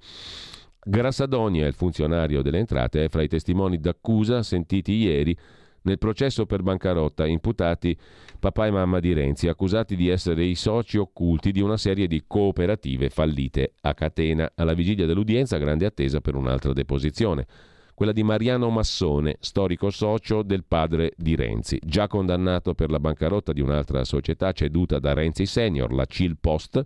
Per il fallimento Marmodiv, Massone ha patteggiato una pena di sei mesi. Dalle mail raccolte dalla finanza emergeva che Massone nutriva malcontento per il conto pagato alla giustizia. Ma se qualcuno pensava che dopo anni di silenzio l'ex socio cambiasse versio- versione, è rimasto deluso. Intanto c'è un'altra vicenda che riguarda l'altro babbo. Dicevamo, per la procura di Arezzo le consulenze erano inutili o ripetitive. Incarichi per quattro milioni e mezzo di euro assegnati tra giugno e ottobre del quattordici a grandi società come Mediobanca o importanti studi legali di Roma, Milano, Torino per approfondire la possibilità di fusione con la Popolare di Vicenza, che poi non si fece. Ieri il sostituto procuratore ha chiesto che venga dichiarata la responsabilità penale per quattordici imputati a processo per il crack di Banca Etruria nel duemilaquindici. Per Pierluigi Boschi, vicepresidente della banca, padre di Maria Elena, capogruppo di Italia Viva alla Camera, il P M ha chiesto la condanna a dodici mesi, così come per altri amministratori. Per le altre posizioni sono stati chiesti diversi mesi di condanna. Questo per quanto riguarda i famosi genitori. Mentre c'è una storia incredibile, apparentemente, raccontata dal Corriere della Sera in cronaca di Milano, un disabile schiavizzato per anni, condannata alla famiglia del medico. Il caso al Gratosoglio a Milano. Approfittando del deficit psichico, gli avevano svuotato i conti. È una storiaccia incredibile, approfittarsi di un disabile affetto da gravi problemi psichici e farlo essendo il suo medico, la moglie del medico amministratrice di sostegno, la figlia del medico e dell'amministratrice di sostegno che era co-beneficiaria. È quanto viene addebitato a un trio familiare, appunto medico, moglie del medico, figlia del medico, imputato con sentenza di primo grado con cui la, il Tribunale di Milano, su richiesta della Procura, ha inflitto nove anni all'infermiera moglie del medico per peculato, indebito utilizzo di carte di pagamento, circonvenzione di incapace, maltrattamenti ai danni dell'allora cinquantenne Giuliano C. Tre anni e dieci mesi al medico per indebito utilizzo di carte di pagamento e circonvenzione di incapace, due anni pena sospesa alla figlia e segretaria del medico della coppia, sempre per circonvenzione di incapace e utilizzo indebito di carte di credito. Unica imputata assolta, una persona che gli inquirenti ritenevano nell'orbita della famiglia dei condannati. L'indagine era nata nel duemiladiciassette. Alcuni inquilini di un palazzo del Gratosoglio avevano percepito richieste di aiuto da un appartamento del palazzo, dove i carabinieri avevano trovato il disabile in condizioni igieniche improponibili, tra sporcizia e deiezioni di cani e con gli armadietti della dispensa del cibo chiusi a chiave col lucchetto. Nei mesi successivi le intercettazioni avevano fatto ricostruire che il medico del disabile aveva fatto leva sul deficit cognitivo del disabile e lo aveva spolpato patrimonialmente, dalla pensione alle carte di credito, fino a inserire la moglie come amministratrice di sostegno, la moglie del medico, non senza praticare sull'uomo, indifeso, anche vessazioni morali e fisiche, costringendolo a lavorare senza retribuzione in un bed and breakfast della coppia, trattandolo come un oggetto, tanto che nel momento in cui avevano ritenuto che non servisse più, lo avevano abbandonato senza documenti a una struttura di ricovero per senza tetto.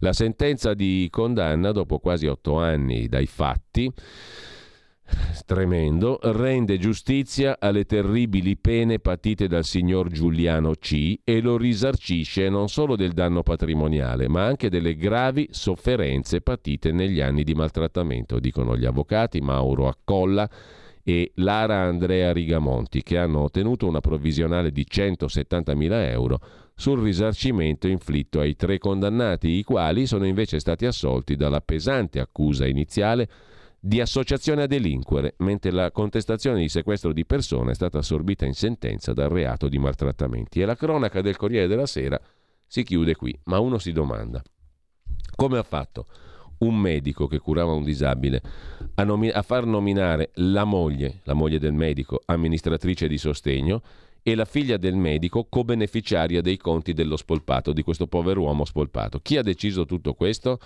Beh, insomma, non ci voleva molta ricerca, perché chi decide cose di questo tipo è un giudice, quindi non si può parlare del giudice, perché alla fine è un giudice che ha stabilito tutto questo e che ha nominato l'amministratore di sostegno, il giudice tutelare. Se ne vogliamo, ne vogliamo parlare, anche magari per capire che il giudice tutelare non ha alcuna responsabilità e non c'entra nulla, però nemmeno se ne parla. Il che naturalmente può fare venire anche dei sospetti, peraltro infondati o no. E se sono infondati, perché non renderne conto in un articolo dove si parla di una vicenda così atroce?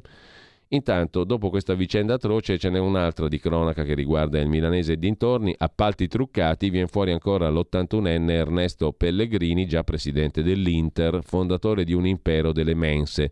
Nel mirino una gara da quattro milioni. Gli inquirenti vogliono capire, lo scrive oggi Il Giorno, l'altro giorno Luca Fazzo su Il Giornale, il ruolo dell'ex presidente dell'Inter nell'aggiudicazione del servizio di refezione scolastica a Mediglia, nell'Interland, vinto dalla sua azienda. Il legale di Pellegrini parla di massima serenità, ma c'erano intercettazioni del tipo: se non ci danno l'appalto, non alla Pellegrini, parlava un altro dei funzionari pubblici, se non si va all'appalto a questa, a questa particolare azienda, nel cibo ci mettiamo il cianuro. Chiaramente non è successo, però era indicativo del fatto che insomma si manovrava alla grande per avere questi appalti sulle mense. C'è anche l'ex presidente dell'Inter, Pellegrini, tra gli indagati per l'inchiesta su appalti e mazzette in alcuni comuni lombardi. Titolare dell'azienda Pellegrini, attiva nel campo della ristorazione, è accusato di turbativa d'asta per una gara da quattro milioni di euro vinta dalla sua impresa a Mediglia, Interland milanese. In particolare, agli atti dell'inchiesta una telefonata intercettata in cui Pellegrini ringrazia il sindaco prima di aver vinto l'appalto. La gara era per i servizi ristorazione scolastica del comune di Mediglia, sarebbe stata truccata tra giugno e agosto dello scorso anno. Carmelo Sparaccino, imprenditore ritenuto dagli inquirenti burattinaio della rete di affari e favori emersi dall'inchiesta, undici arrestati martedì, si sarebbe mosso affinché la gara venisse vinta dalla sua società Fabbro Food, che però venne sconfitta proprio da Pellegrini. Per i magistrati, le motivazioni per cui il progetto degli indagati non andò in porto sono da individuare nel fatto, insomma, non va in porto una corruzione sopraffatta da un'altra corruzione per i magistrati. L'allora sindaco di Mediglia, Paolo Bianchi, indagato anche lui, oggi vice sindaco, aveva preferito il concorrente Pellegrini in ragione di più ampie utilità che questa impresa avrebbe assicurato al sindaco. La telefonata di ringraziamento fra Pellegrini e il sindaco Bianchi sarebbe un indizio. I pubblici ministeri spiegano che su questo fronte però è necessario approfondire le indagini. Sempre Sparaccino al telefono sospetta che Bianchi abbia fatto il doppio gioco, in realtà favorendo la Pellegrini. Staremo a vedere, di concorsi sospetti si parla anche a Genova, ma lo vediamo tra poco. La tua radio è ascoltabile anche con la televisione in digitale. Sul telecomando della televisione digitale o del tuo ricevitore digitale puoi scegliere se vedere la tivù o ascoltare la radio. Risintonizza i canali radio e troverai anche Radio Libertà, canale duecentocinquantadue.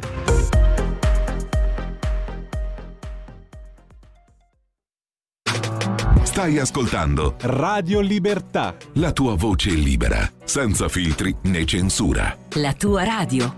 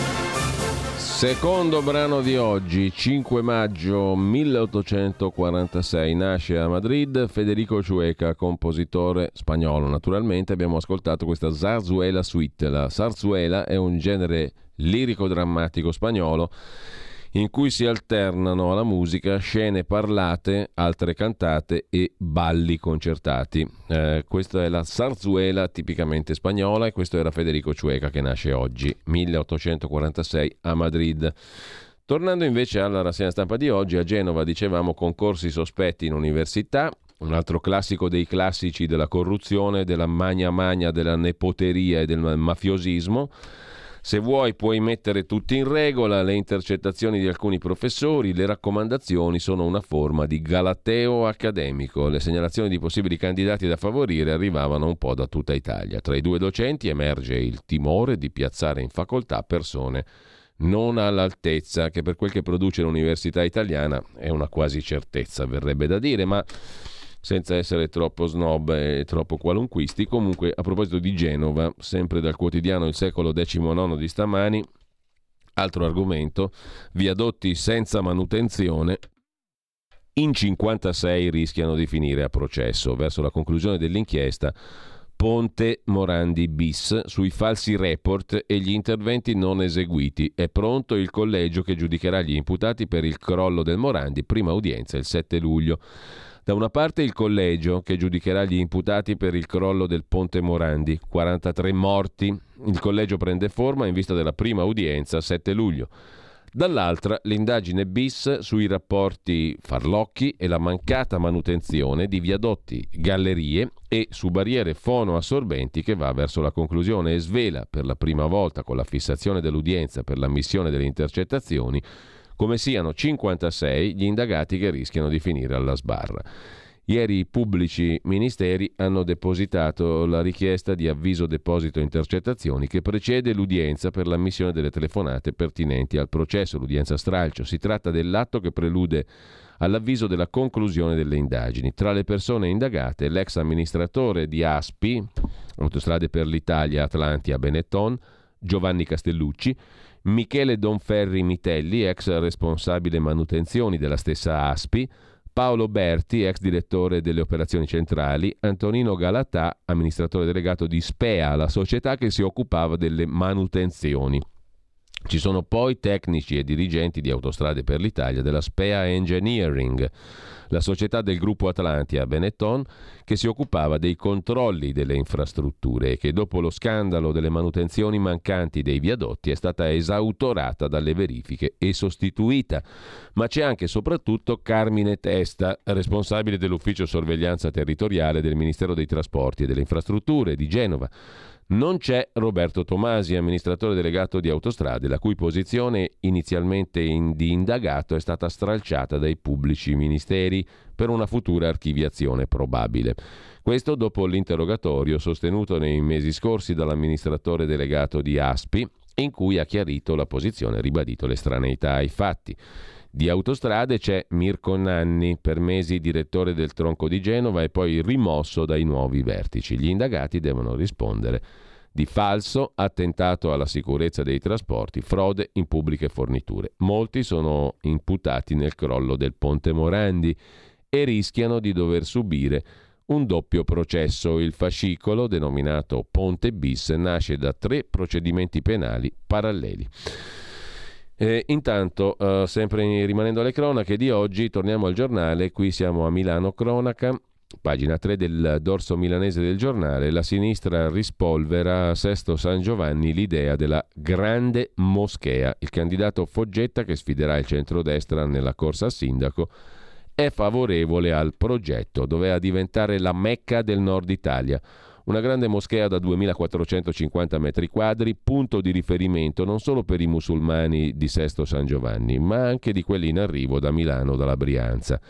Cinque anni fa le elezioni cambiarono tutto. A Sesto San Giovanni, dopo settant'anni, il centrodestra strappò la Stalingrado d'Italia, come è chiamata Sesto San Giovanni, come era chiamata, alla sinistra. Un trionfo per il sindaco Roberto Di Stefano, che bloccò la grande moschea. Il progetto potrebbe essere rilanciato se alle amministrative di giugno vincesse Michele Foggetta, il segretario sestese di Sinistra Italiana che ha sconfitto alle primarie il candidato del P D. È sempre stato favorevole alla grande moschea, scrive il giornale.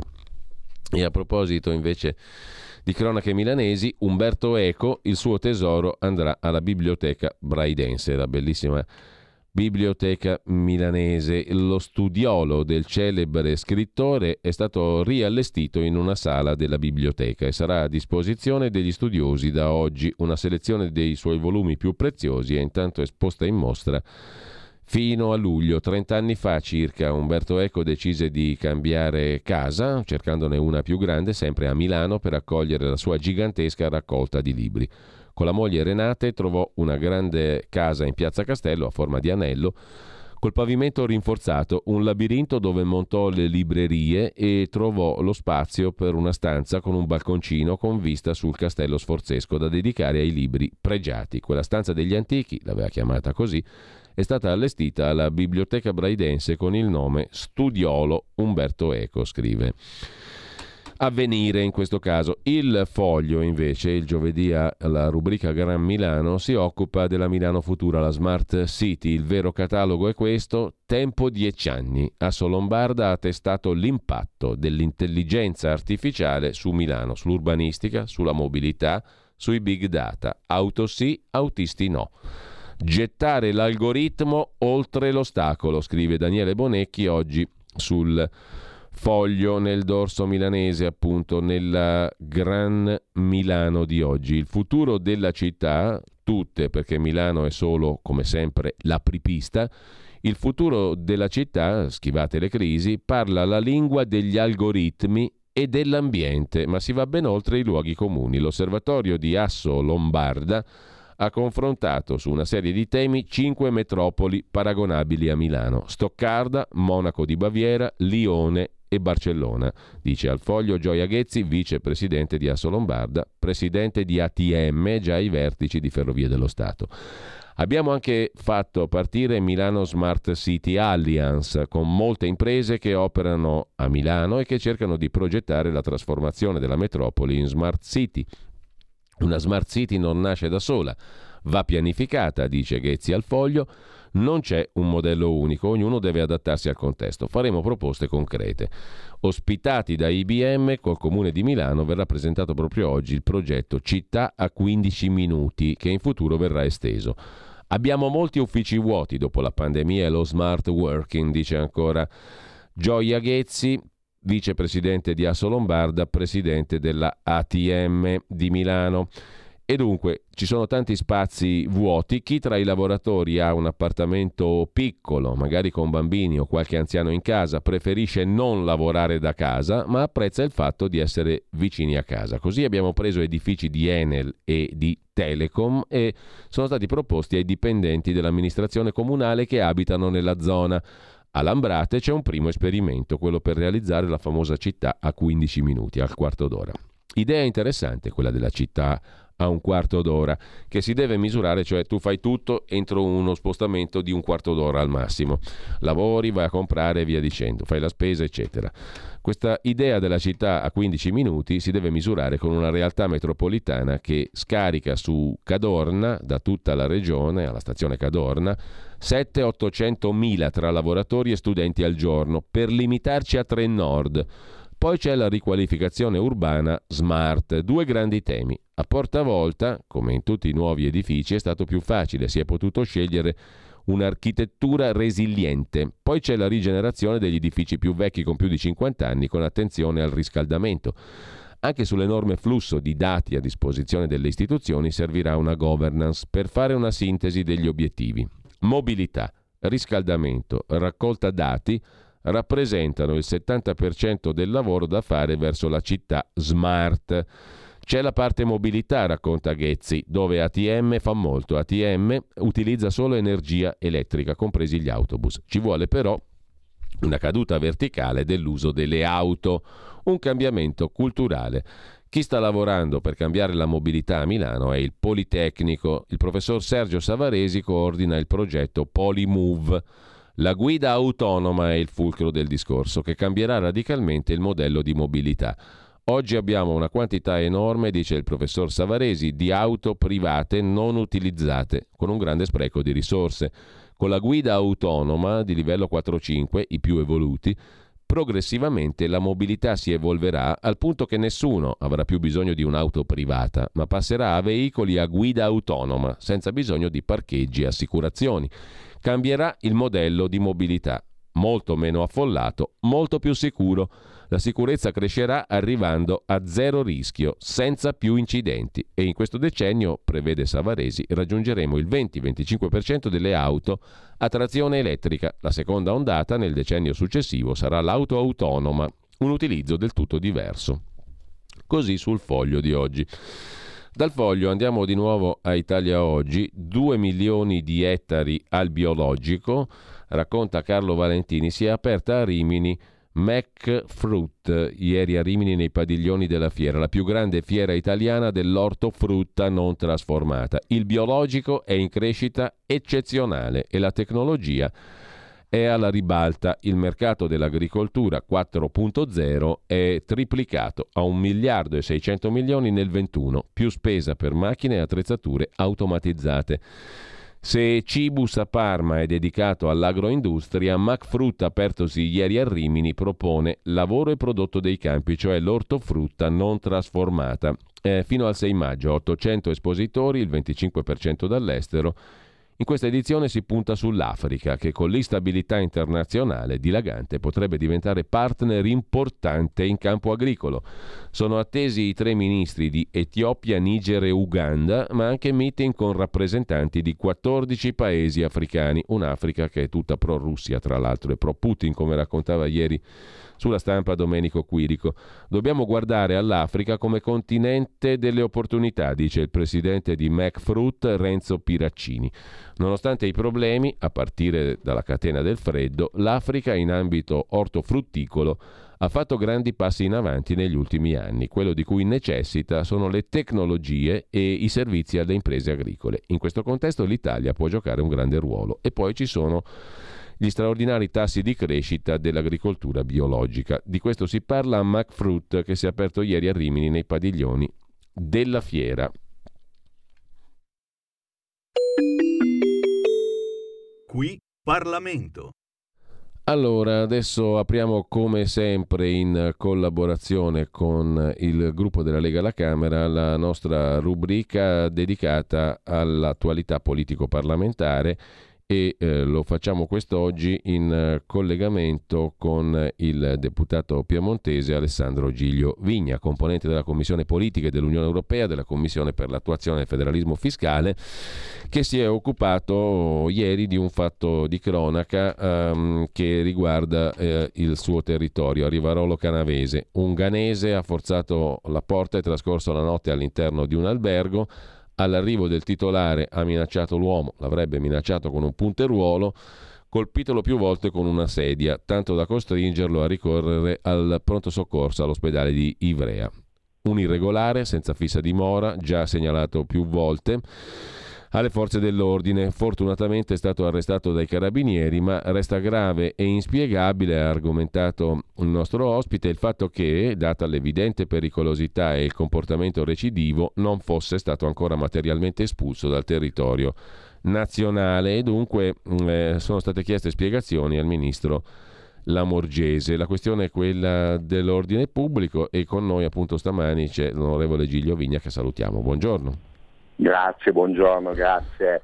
Eh, allora, ho riassunto il fatto, eh, mi, mi scusi, prego. Un saluto ai vostri radioascoltatori. Ecco, detto questo, dicevo, ho riassunto sommariamente il fatto, ma eh, il fatto singolo mh, non è tanto singolo, perché tanti fatti singoli pongono problemi generali, se non sbaglio, e quindi certo. Siamo un po' alle solite, a dire il vero, eh, perché non, non, non sono fatti nuovi questi. Certo, eh, infatti a me mh, dispiace quasi questa mattina intervenire alla nostra radio, di solito intervengo per eh, eh, esaltare ed enfatizzare i risultati del mio eh, territorio, della Lega al governo, comunque degli amministratori, dei sindaci. Purtroppo questa mattina, anzi grazie dello spazio ovviamente, devo intervenire per questo eh, fatto di cronaca, eh, e quindi ci troviamo davanti all'occupazione eh, abusiva di, di una parte di eh, uno stabile, e eh, un signore ghanese di eh, trentacinque anni, evidentemente sotto effetti di eh, stupefacenti o comunque con abuso eh, di eh, stupefacenti, eh, non solo appunto ha eh, occupato per giorni, per settimane uno stabile o comunque una parte di uno stabile, ma eh, al momento in cui il proprietario ha Eh, legittimamente cercato di riappropriarsi dello stabile, banalmente per dei lavori di ristrutturazione, e lì è scattata la eh, violenza di questo, di questo uomo, di questo, di questo ghanese. Quindi prima le minacce, poi eh, le minacce alla eh, famiglia del, eh, del titolare, eh, che era presente Eh, nel momento, nei primi tentativi di eh, far sloggiare questa persona, e poi per ben due volte per ben due volte delle eh, percosse, quindi insomma eh, per ben due volte una eh, aggressione fisica, l'ultima purtroppo finita addirittura in, eh, in eh, ospedale. Allora c'è da dire che eh, le forze dell'ordine si sono mosse in modo, in modo eh, eccellente, però purtroppo eh, dopo eh, alla fine diciamo della storia che eh, hai raccontato mm. eh, tu eh, adesso, vi è eh, un processo per direttissima eh, dopo diciamo il nostro lancio alle agenzie di stampa e ai giornali. C'è stata un'evoluzione, perché vi è stato un processo per direttissima e una soluzione di questa persona, e le forze dell'ordine hanno poi eh, spostato questa persona da, eh, un'altra, da un'altra parte, in un'altra città. Adesso non possiamo, perché hanno avuto mm. la direttiva dai giudici che si sono occupati del caso di spostarlo da un'altra parte. Adesso non, non possiamo ovviamente eh, per radio diffondere sì. i dati, i dati precisi. Eh, la comunità di Rivarolo Canavese e del Canavese tutto ovviamente si è stretta intorno al eh, titolare eh, di, questa, di questa struttura. La Lega per prima ha dato eh, solidarietà attraverso i propri amministratori, e in particolare il consigliere eh, regionale Leone, che ringrazio, ma devo ringraziare anche il segretario federale Matteo Salvini, che prontamente ha chiamato eh, il titolare della struttura per accertarsi delle sue condizioni eh, di salute, per prendere diciamo visione del caso. Eh, anch'io ovviamente l'ultima volta che ho sentito il, il, il proprietario l'ho sentito ieri, eh, sta bene, eh, i, insomma il, la ferita eh, alla testa si sta eh, rimarginando, certo è che Eh, la paura da parte sua, da parte della sua famiglia è tanta, la sfiducia ovviamente tanta. Come Lega stiamo cercando di eh, come dire di eh, stargli il più vicino possibile, come anche il resto della comunità eh, canavesana. Ribadisco, grazie anche eh, alla vicinanza del segretario federale Matteo Salvini, abbiamo depositato un'interrogazione parlamentare, perché ovviamente il fatto che una cosa del genere succeda è sbagliato sempre, ovviamente.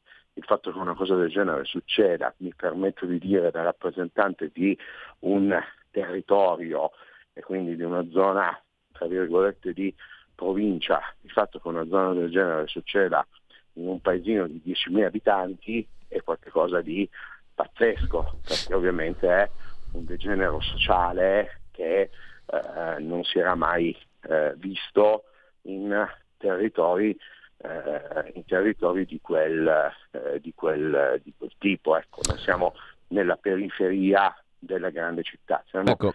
in un paesino di diecimila abitanti. Da questo episodio Vorrei partire mh, da questo episodio per porre un problema di carattere diverso e più e, e generale comunque, no? Um, allora, questo, costui era un tizio già noto alle forze dell'ordine con tutte le specificità di cui ci hai appena parlato. Più in generale però c'è un altro problema che riguarda il ministro Lamorgese ma anche il governo nella sua, nel suo complesso, ed è la questione, mi sembra che si stia affacciando, dell'accoglienza degli profughi o aspiranti tali. In virtù del fatto che c'è l'emergenza ucraina, sono già arrivate più di centoseimila persone da quel paese, se non vado errato, eh, e arriva la bella stagione, eh, arrivano anche da altre zone dell'Africa e del Mediterraneo tradizionalmente i flussi di immigrati, e qualcuno dice il sistema dell'accoglienza cosiddetto è già in crisi. E se entra in crisi il sistema, con tutti i limiti che ha, dell'accoglienza all'italiana, cosa può succedere poi, moltiplicandosi magari le questioni di ordine pubblico come quella di cui abbiamo appena parlato? Eh, non lo so, è una previsione naturalmente, perché se, sono già, se siamo già al collasso adesso con i prossimi flussi dalla, dall'Africa, che succede? Come, scusate, scusate, non ho saltato un attimo la linea. No, ecco, dicevo in sintesi che siccome c'è l'emergenza ucraina, centoseimila persone sono già arrivate da quel paese, certo, qualcuno certo. sta prospettando una difficilissima tenuta del cosiddetto sistema dell'accoglienza in Italia. Se si sommano con la bella stagione gli arrivi dall'Africa, che fine fa questo sistema della cosiddetta accoglienza e che riverberi in tema di ordine pubblico ci possono essere? Punto di domanda. Eh, infatti eh, noi temiamo che ancora una volta dovranno essere i sindaci e le amministrazioni locali a dover risolvere il problema. È chiaro che eh, in questa fase il Ministero non può lasciare di nuovo gli amministratori e eh, i, i, i comuni, eh, le istituzioni di base di territorio a risolvere questi, a risolvere questi problemi, e di contro dovrebbe essere più eh, efficiente e eh, efficace il sistema delle espulsioni, quindi filtro all'ingresso ovviamente, ma poi anche espulsioni, perché mh, la persona libanese di questa eh, situazione di cui abbiamo parlato è, è un richiedente asilo, è, è un profugo, cioè una persona che ufficialmente è in Italia in modo Eh, regolare come profugo, non è classificabile come clandestino, però una volta che tu assumi certi comportamenti, ma assumi certi comportamenti eh, non vuol dire che arrivi a spaccare la testa a un'altra persona, ma una volta che tu dai già dei problemi molto molto più soft di quelli che poi si sono, eh, si sono rivelati e eh, sono successi negli ultimi giorni, fuori ovviamente, espulsione. Infatti l'interrogazione parlamentare verte proprio su questo, su questo tema, perché questa persona non è ancora stata espulsa. Quindi è chiaro che ci vuole da un lato una selezione all'ingresso da chi eh, arriva soprattutto dai flussi del eh, Mediterraneo, perché gli ucraini, lo sappiamo, scappano dalla guerra, arrivano donne e bambini, l'abbiamo detto più volte, eh, porte aperte, macchina della solidarietà e tutto quanto. Il nostro paese ha un grande cuore, le nostre comunità pure, quindi stiamo accogliendo, stiamo facendo dei salti mortali. Sappiamo benissimo, perché oramai è stra risaputo, che dall'Africa, dalla rotta, dalla cosiddetta rotta mediterranea centrale, arrivano, chiedono il permesso di soggiorno, ma molti di questi ragazzi, maschi, giovani che arrivano, non scappano realmente da una guerra, anzi, l'abbiamo già detto più volte ed è risaputo, è la middle class africana che si imbarca in questo viaggio e cerca di arrivare in Europa, questo al netto della tratta delle schiave, di tutti questi fattori qua. Quindi ovviamente per queste situazioni ci vuole maggior eh, sbarramento, maggior selezione Eh, all'ingresso, operazioni come quelle fatte da Matteo Salvini quando era ministro dell'Interno, e di contro però il sistema della giustizia deve, deve funzionare in senso di eh, espellere poi queste persone, perché chapeau per i carabinieri, tornando al caso specifico, chapeau per i carabinieri assurde le scelte dei magistrati. Ecco, abbiamo un minuto, un minuto e mezzo e eh, ad Alessandro Gigliovigna, nostro ospite, io voglio chiedere un'ultima cosa che ha a che fare col fatto che, lo dicevo prima, fai parte anche della Commissione per l'attuazione del federalismo fiscale. Una sì. curiosità malevola, maligna, una battutaccia, ma voi vi occupate di reperti archeologici in quella commissione lì? Visto che il tema sembra passato in stracavalleria, non in cavalleria. In quella, commiss- quella commissione, presieduta dal presidente l'onorevole Invernizzi, ha come mission e come compito quello di tenere acceso anche in questo momento durissimo di post-pandemia, di crisi eh, economica, di crisi dell'energia, di crisi dei materiali, di guerra nel cuore dell'Europa, de, alle porte dell'Unione Europea, ha proprio come mission quella di tenere aperta la porta verso il federalismo fiscale e più in generale verso l'autonomia. E insieme all'altra commissione gemella o sorella, se vogliamo, che è la Commissione degli Affari eh, Generali, eh, scusate, la Commissione degli Affari eh, Regionali, eh, hanno tutte e due insieme il compito di eh, tenere accesa la fiaccola del federalismo, dell'autonomia e eh, insomma programmare e progettare quelli che saranno i prossimi passi, in collaborazione con chi? Ovviamente con le regioni e con eh, gli enti locali. Ma vi riunite ancora ogni tanto, sì? Ci, ci, sì, ci riuniamo, ci riuniamo molto spesso. Ecco, al lume di candela studiamo, più che alla fiaccola, diciamo così, ma comunque permettimi questa battuta, ma da cittadino no, no, dico no. quello lì, cioè non c'è nessun riverbero di questa attività che abbia un senso per il cittadino comune. Mettiamola mm. così. È, è, è un momento molto particolare, e io mi permetto di dire che forse la battaglia immediatamente, la battaglia dei prossimi anni sarà quella di eh, difendere quello che c'è oggi come regionalismo e come autonomia in questo paese, perché non ci scordiamo che soprattutto durante la pandemia c'è stato un attacco durissimo da parte addirittura dello Stato centrale, ma dei partiti cosiddetti centralisti, Partito Democratico, Movimento cinque Stelle in primis, che odiano le regioni, i comuni e le autonomie. C'è stato un attacco fortissimo a quello che è il nostro sistema regionale. Io continuo a dire che grazie al fatto, per esempio, che la sanità sia eh, a linee generali eh, dello Ehm, a linee generali in mano allo Stato, ma poi nella pratica, nell'organizzazione data alle regioni, che eh, noi abbiamo ottenuto mh, i risultati che abbiamo ottenuto nella lotta contro eh, nella lotta contro il coronavirus. Per esempio eh, io da deputato di territorio ho visitato in paesi di cinquemila abitanti o nelle vallate, eh, prima i centri tamponi, poi i centri vaccini, e questa capillarità è stata permessa grazie a che cosa? Grazie al fatto che la sanità è organizzativamente in mano alle regioni. Penso a una regione come la mia, una regione ai piedi della montagna, lo dice anche la parola, Piemonte, eh, evidentemente se non andavamo ad aprire i centri vaccini eh, nei comuni di Mediovalle il lavoro sarebbe stato molto più lungo. In tutto questo, mentre noi stiamo sottolineando la positività di eh, quello che vuol dire avere eh, per esempio una sanità eh, territoriale e gestita organizzativamente dalle regioni, seppur a linee generali dello Stato, dall'altra parte penso che appena normalizzata la situazione dal punto di vista di tutte queste crisi, o comunque nell'immediato futuro, nella prossima legislatura dal duemilaventiquattro, ci sarà, secondo me, da parte di chi ha un'impostazione centralista dello Stato, una eh, daranno l'assalto e cercheranno di ricentralizzare tutto quello che c'è già. Quindi noi cosa dobbiamo fare? Noi dobbiamo prepararci per barricare quello che è già in mano alle regioni e ovviamente programmare insieme alle regioni, insieme alle eh, autonomie locali,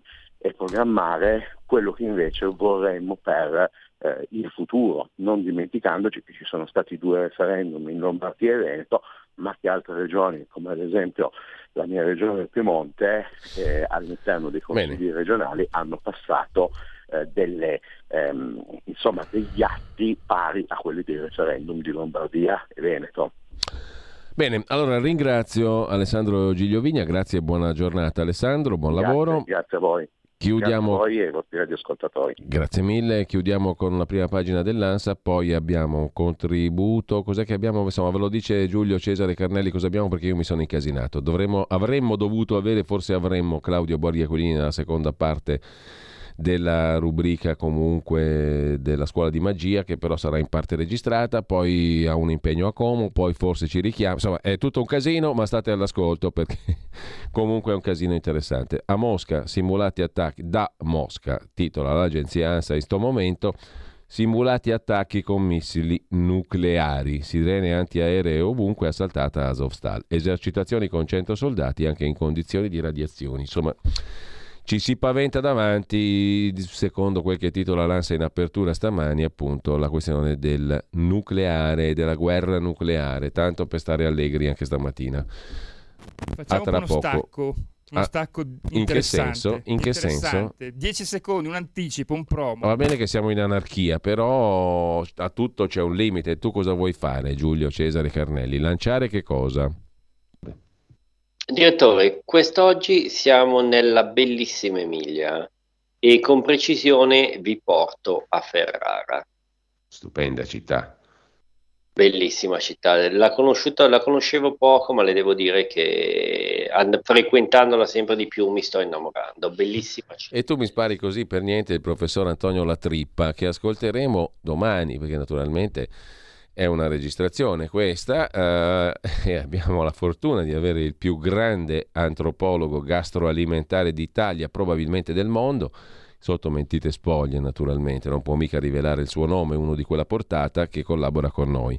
Domani siamo giusto appunto a Ferrara con la mitica rubrica Il mangiato immaginario, che non ha a che fare con Molière ma con Radio Libertà. Qui Parlamento. Avete ascoltato la rassegna stampa.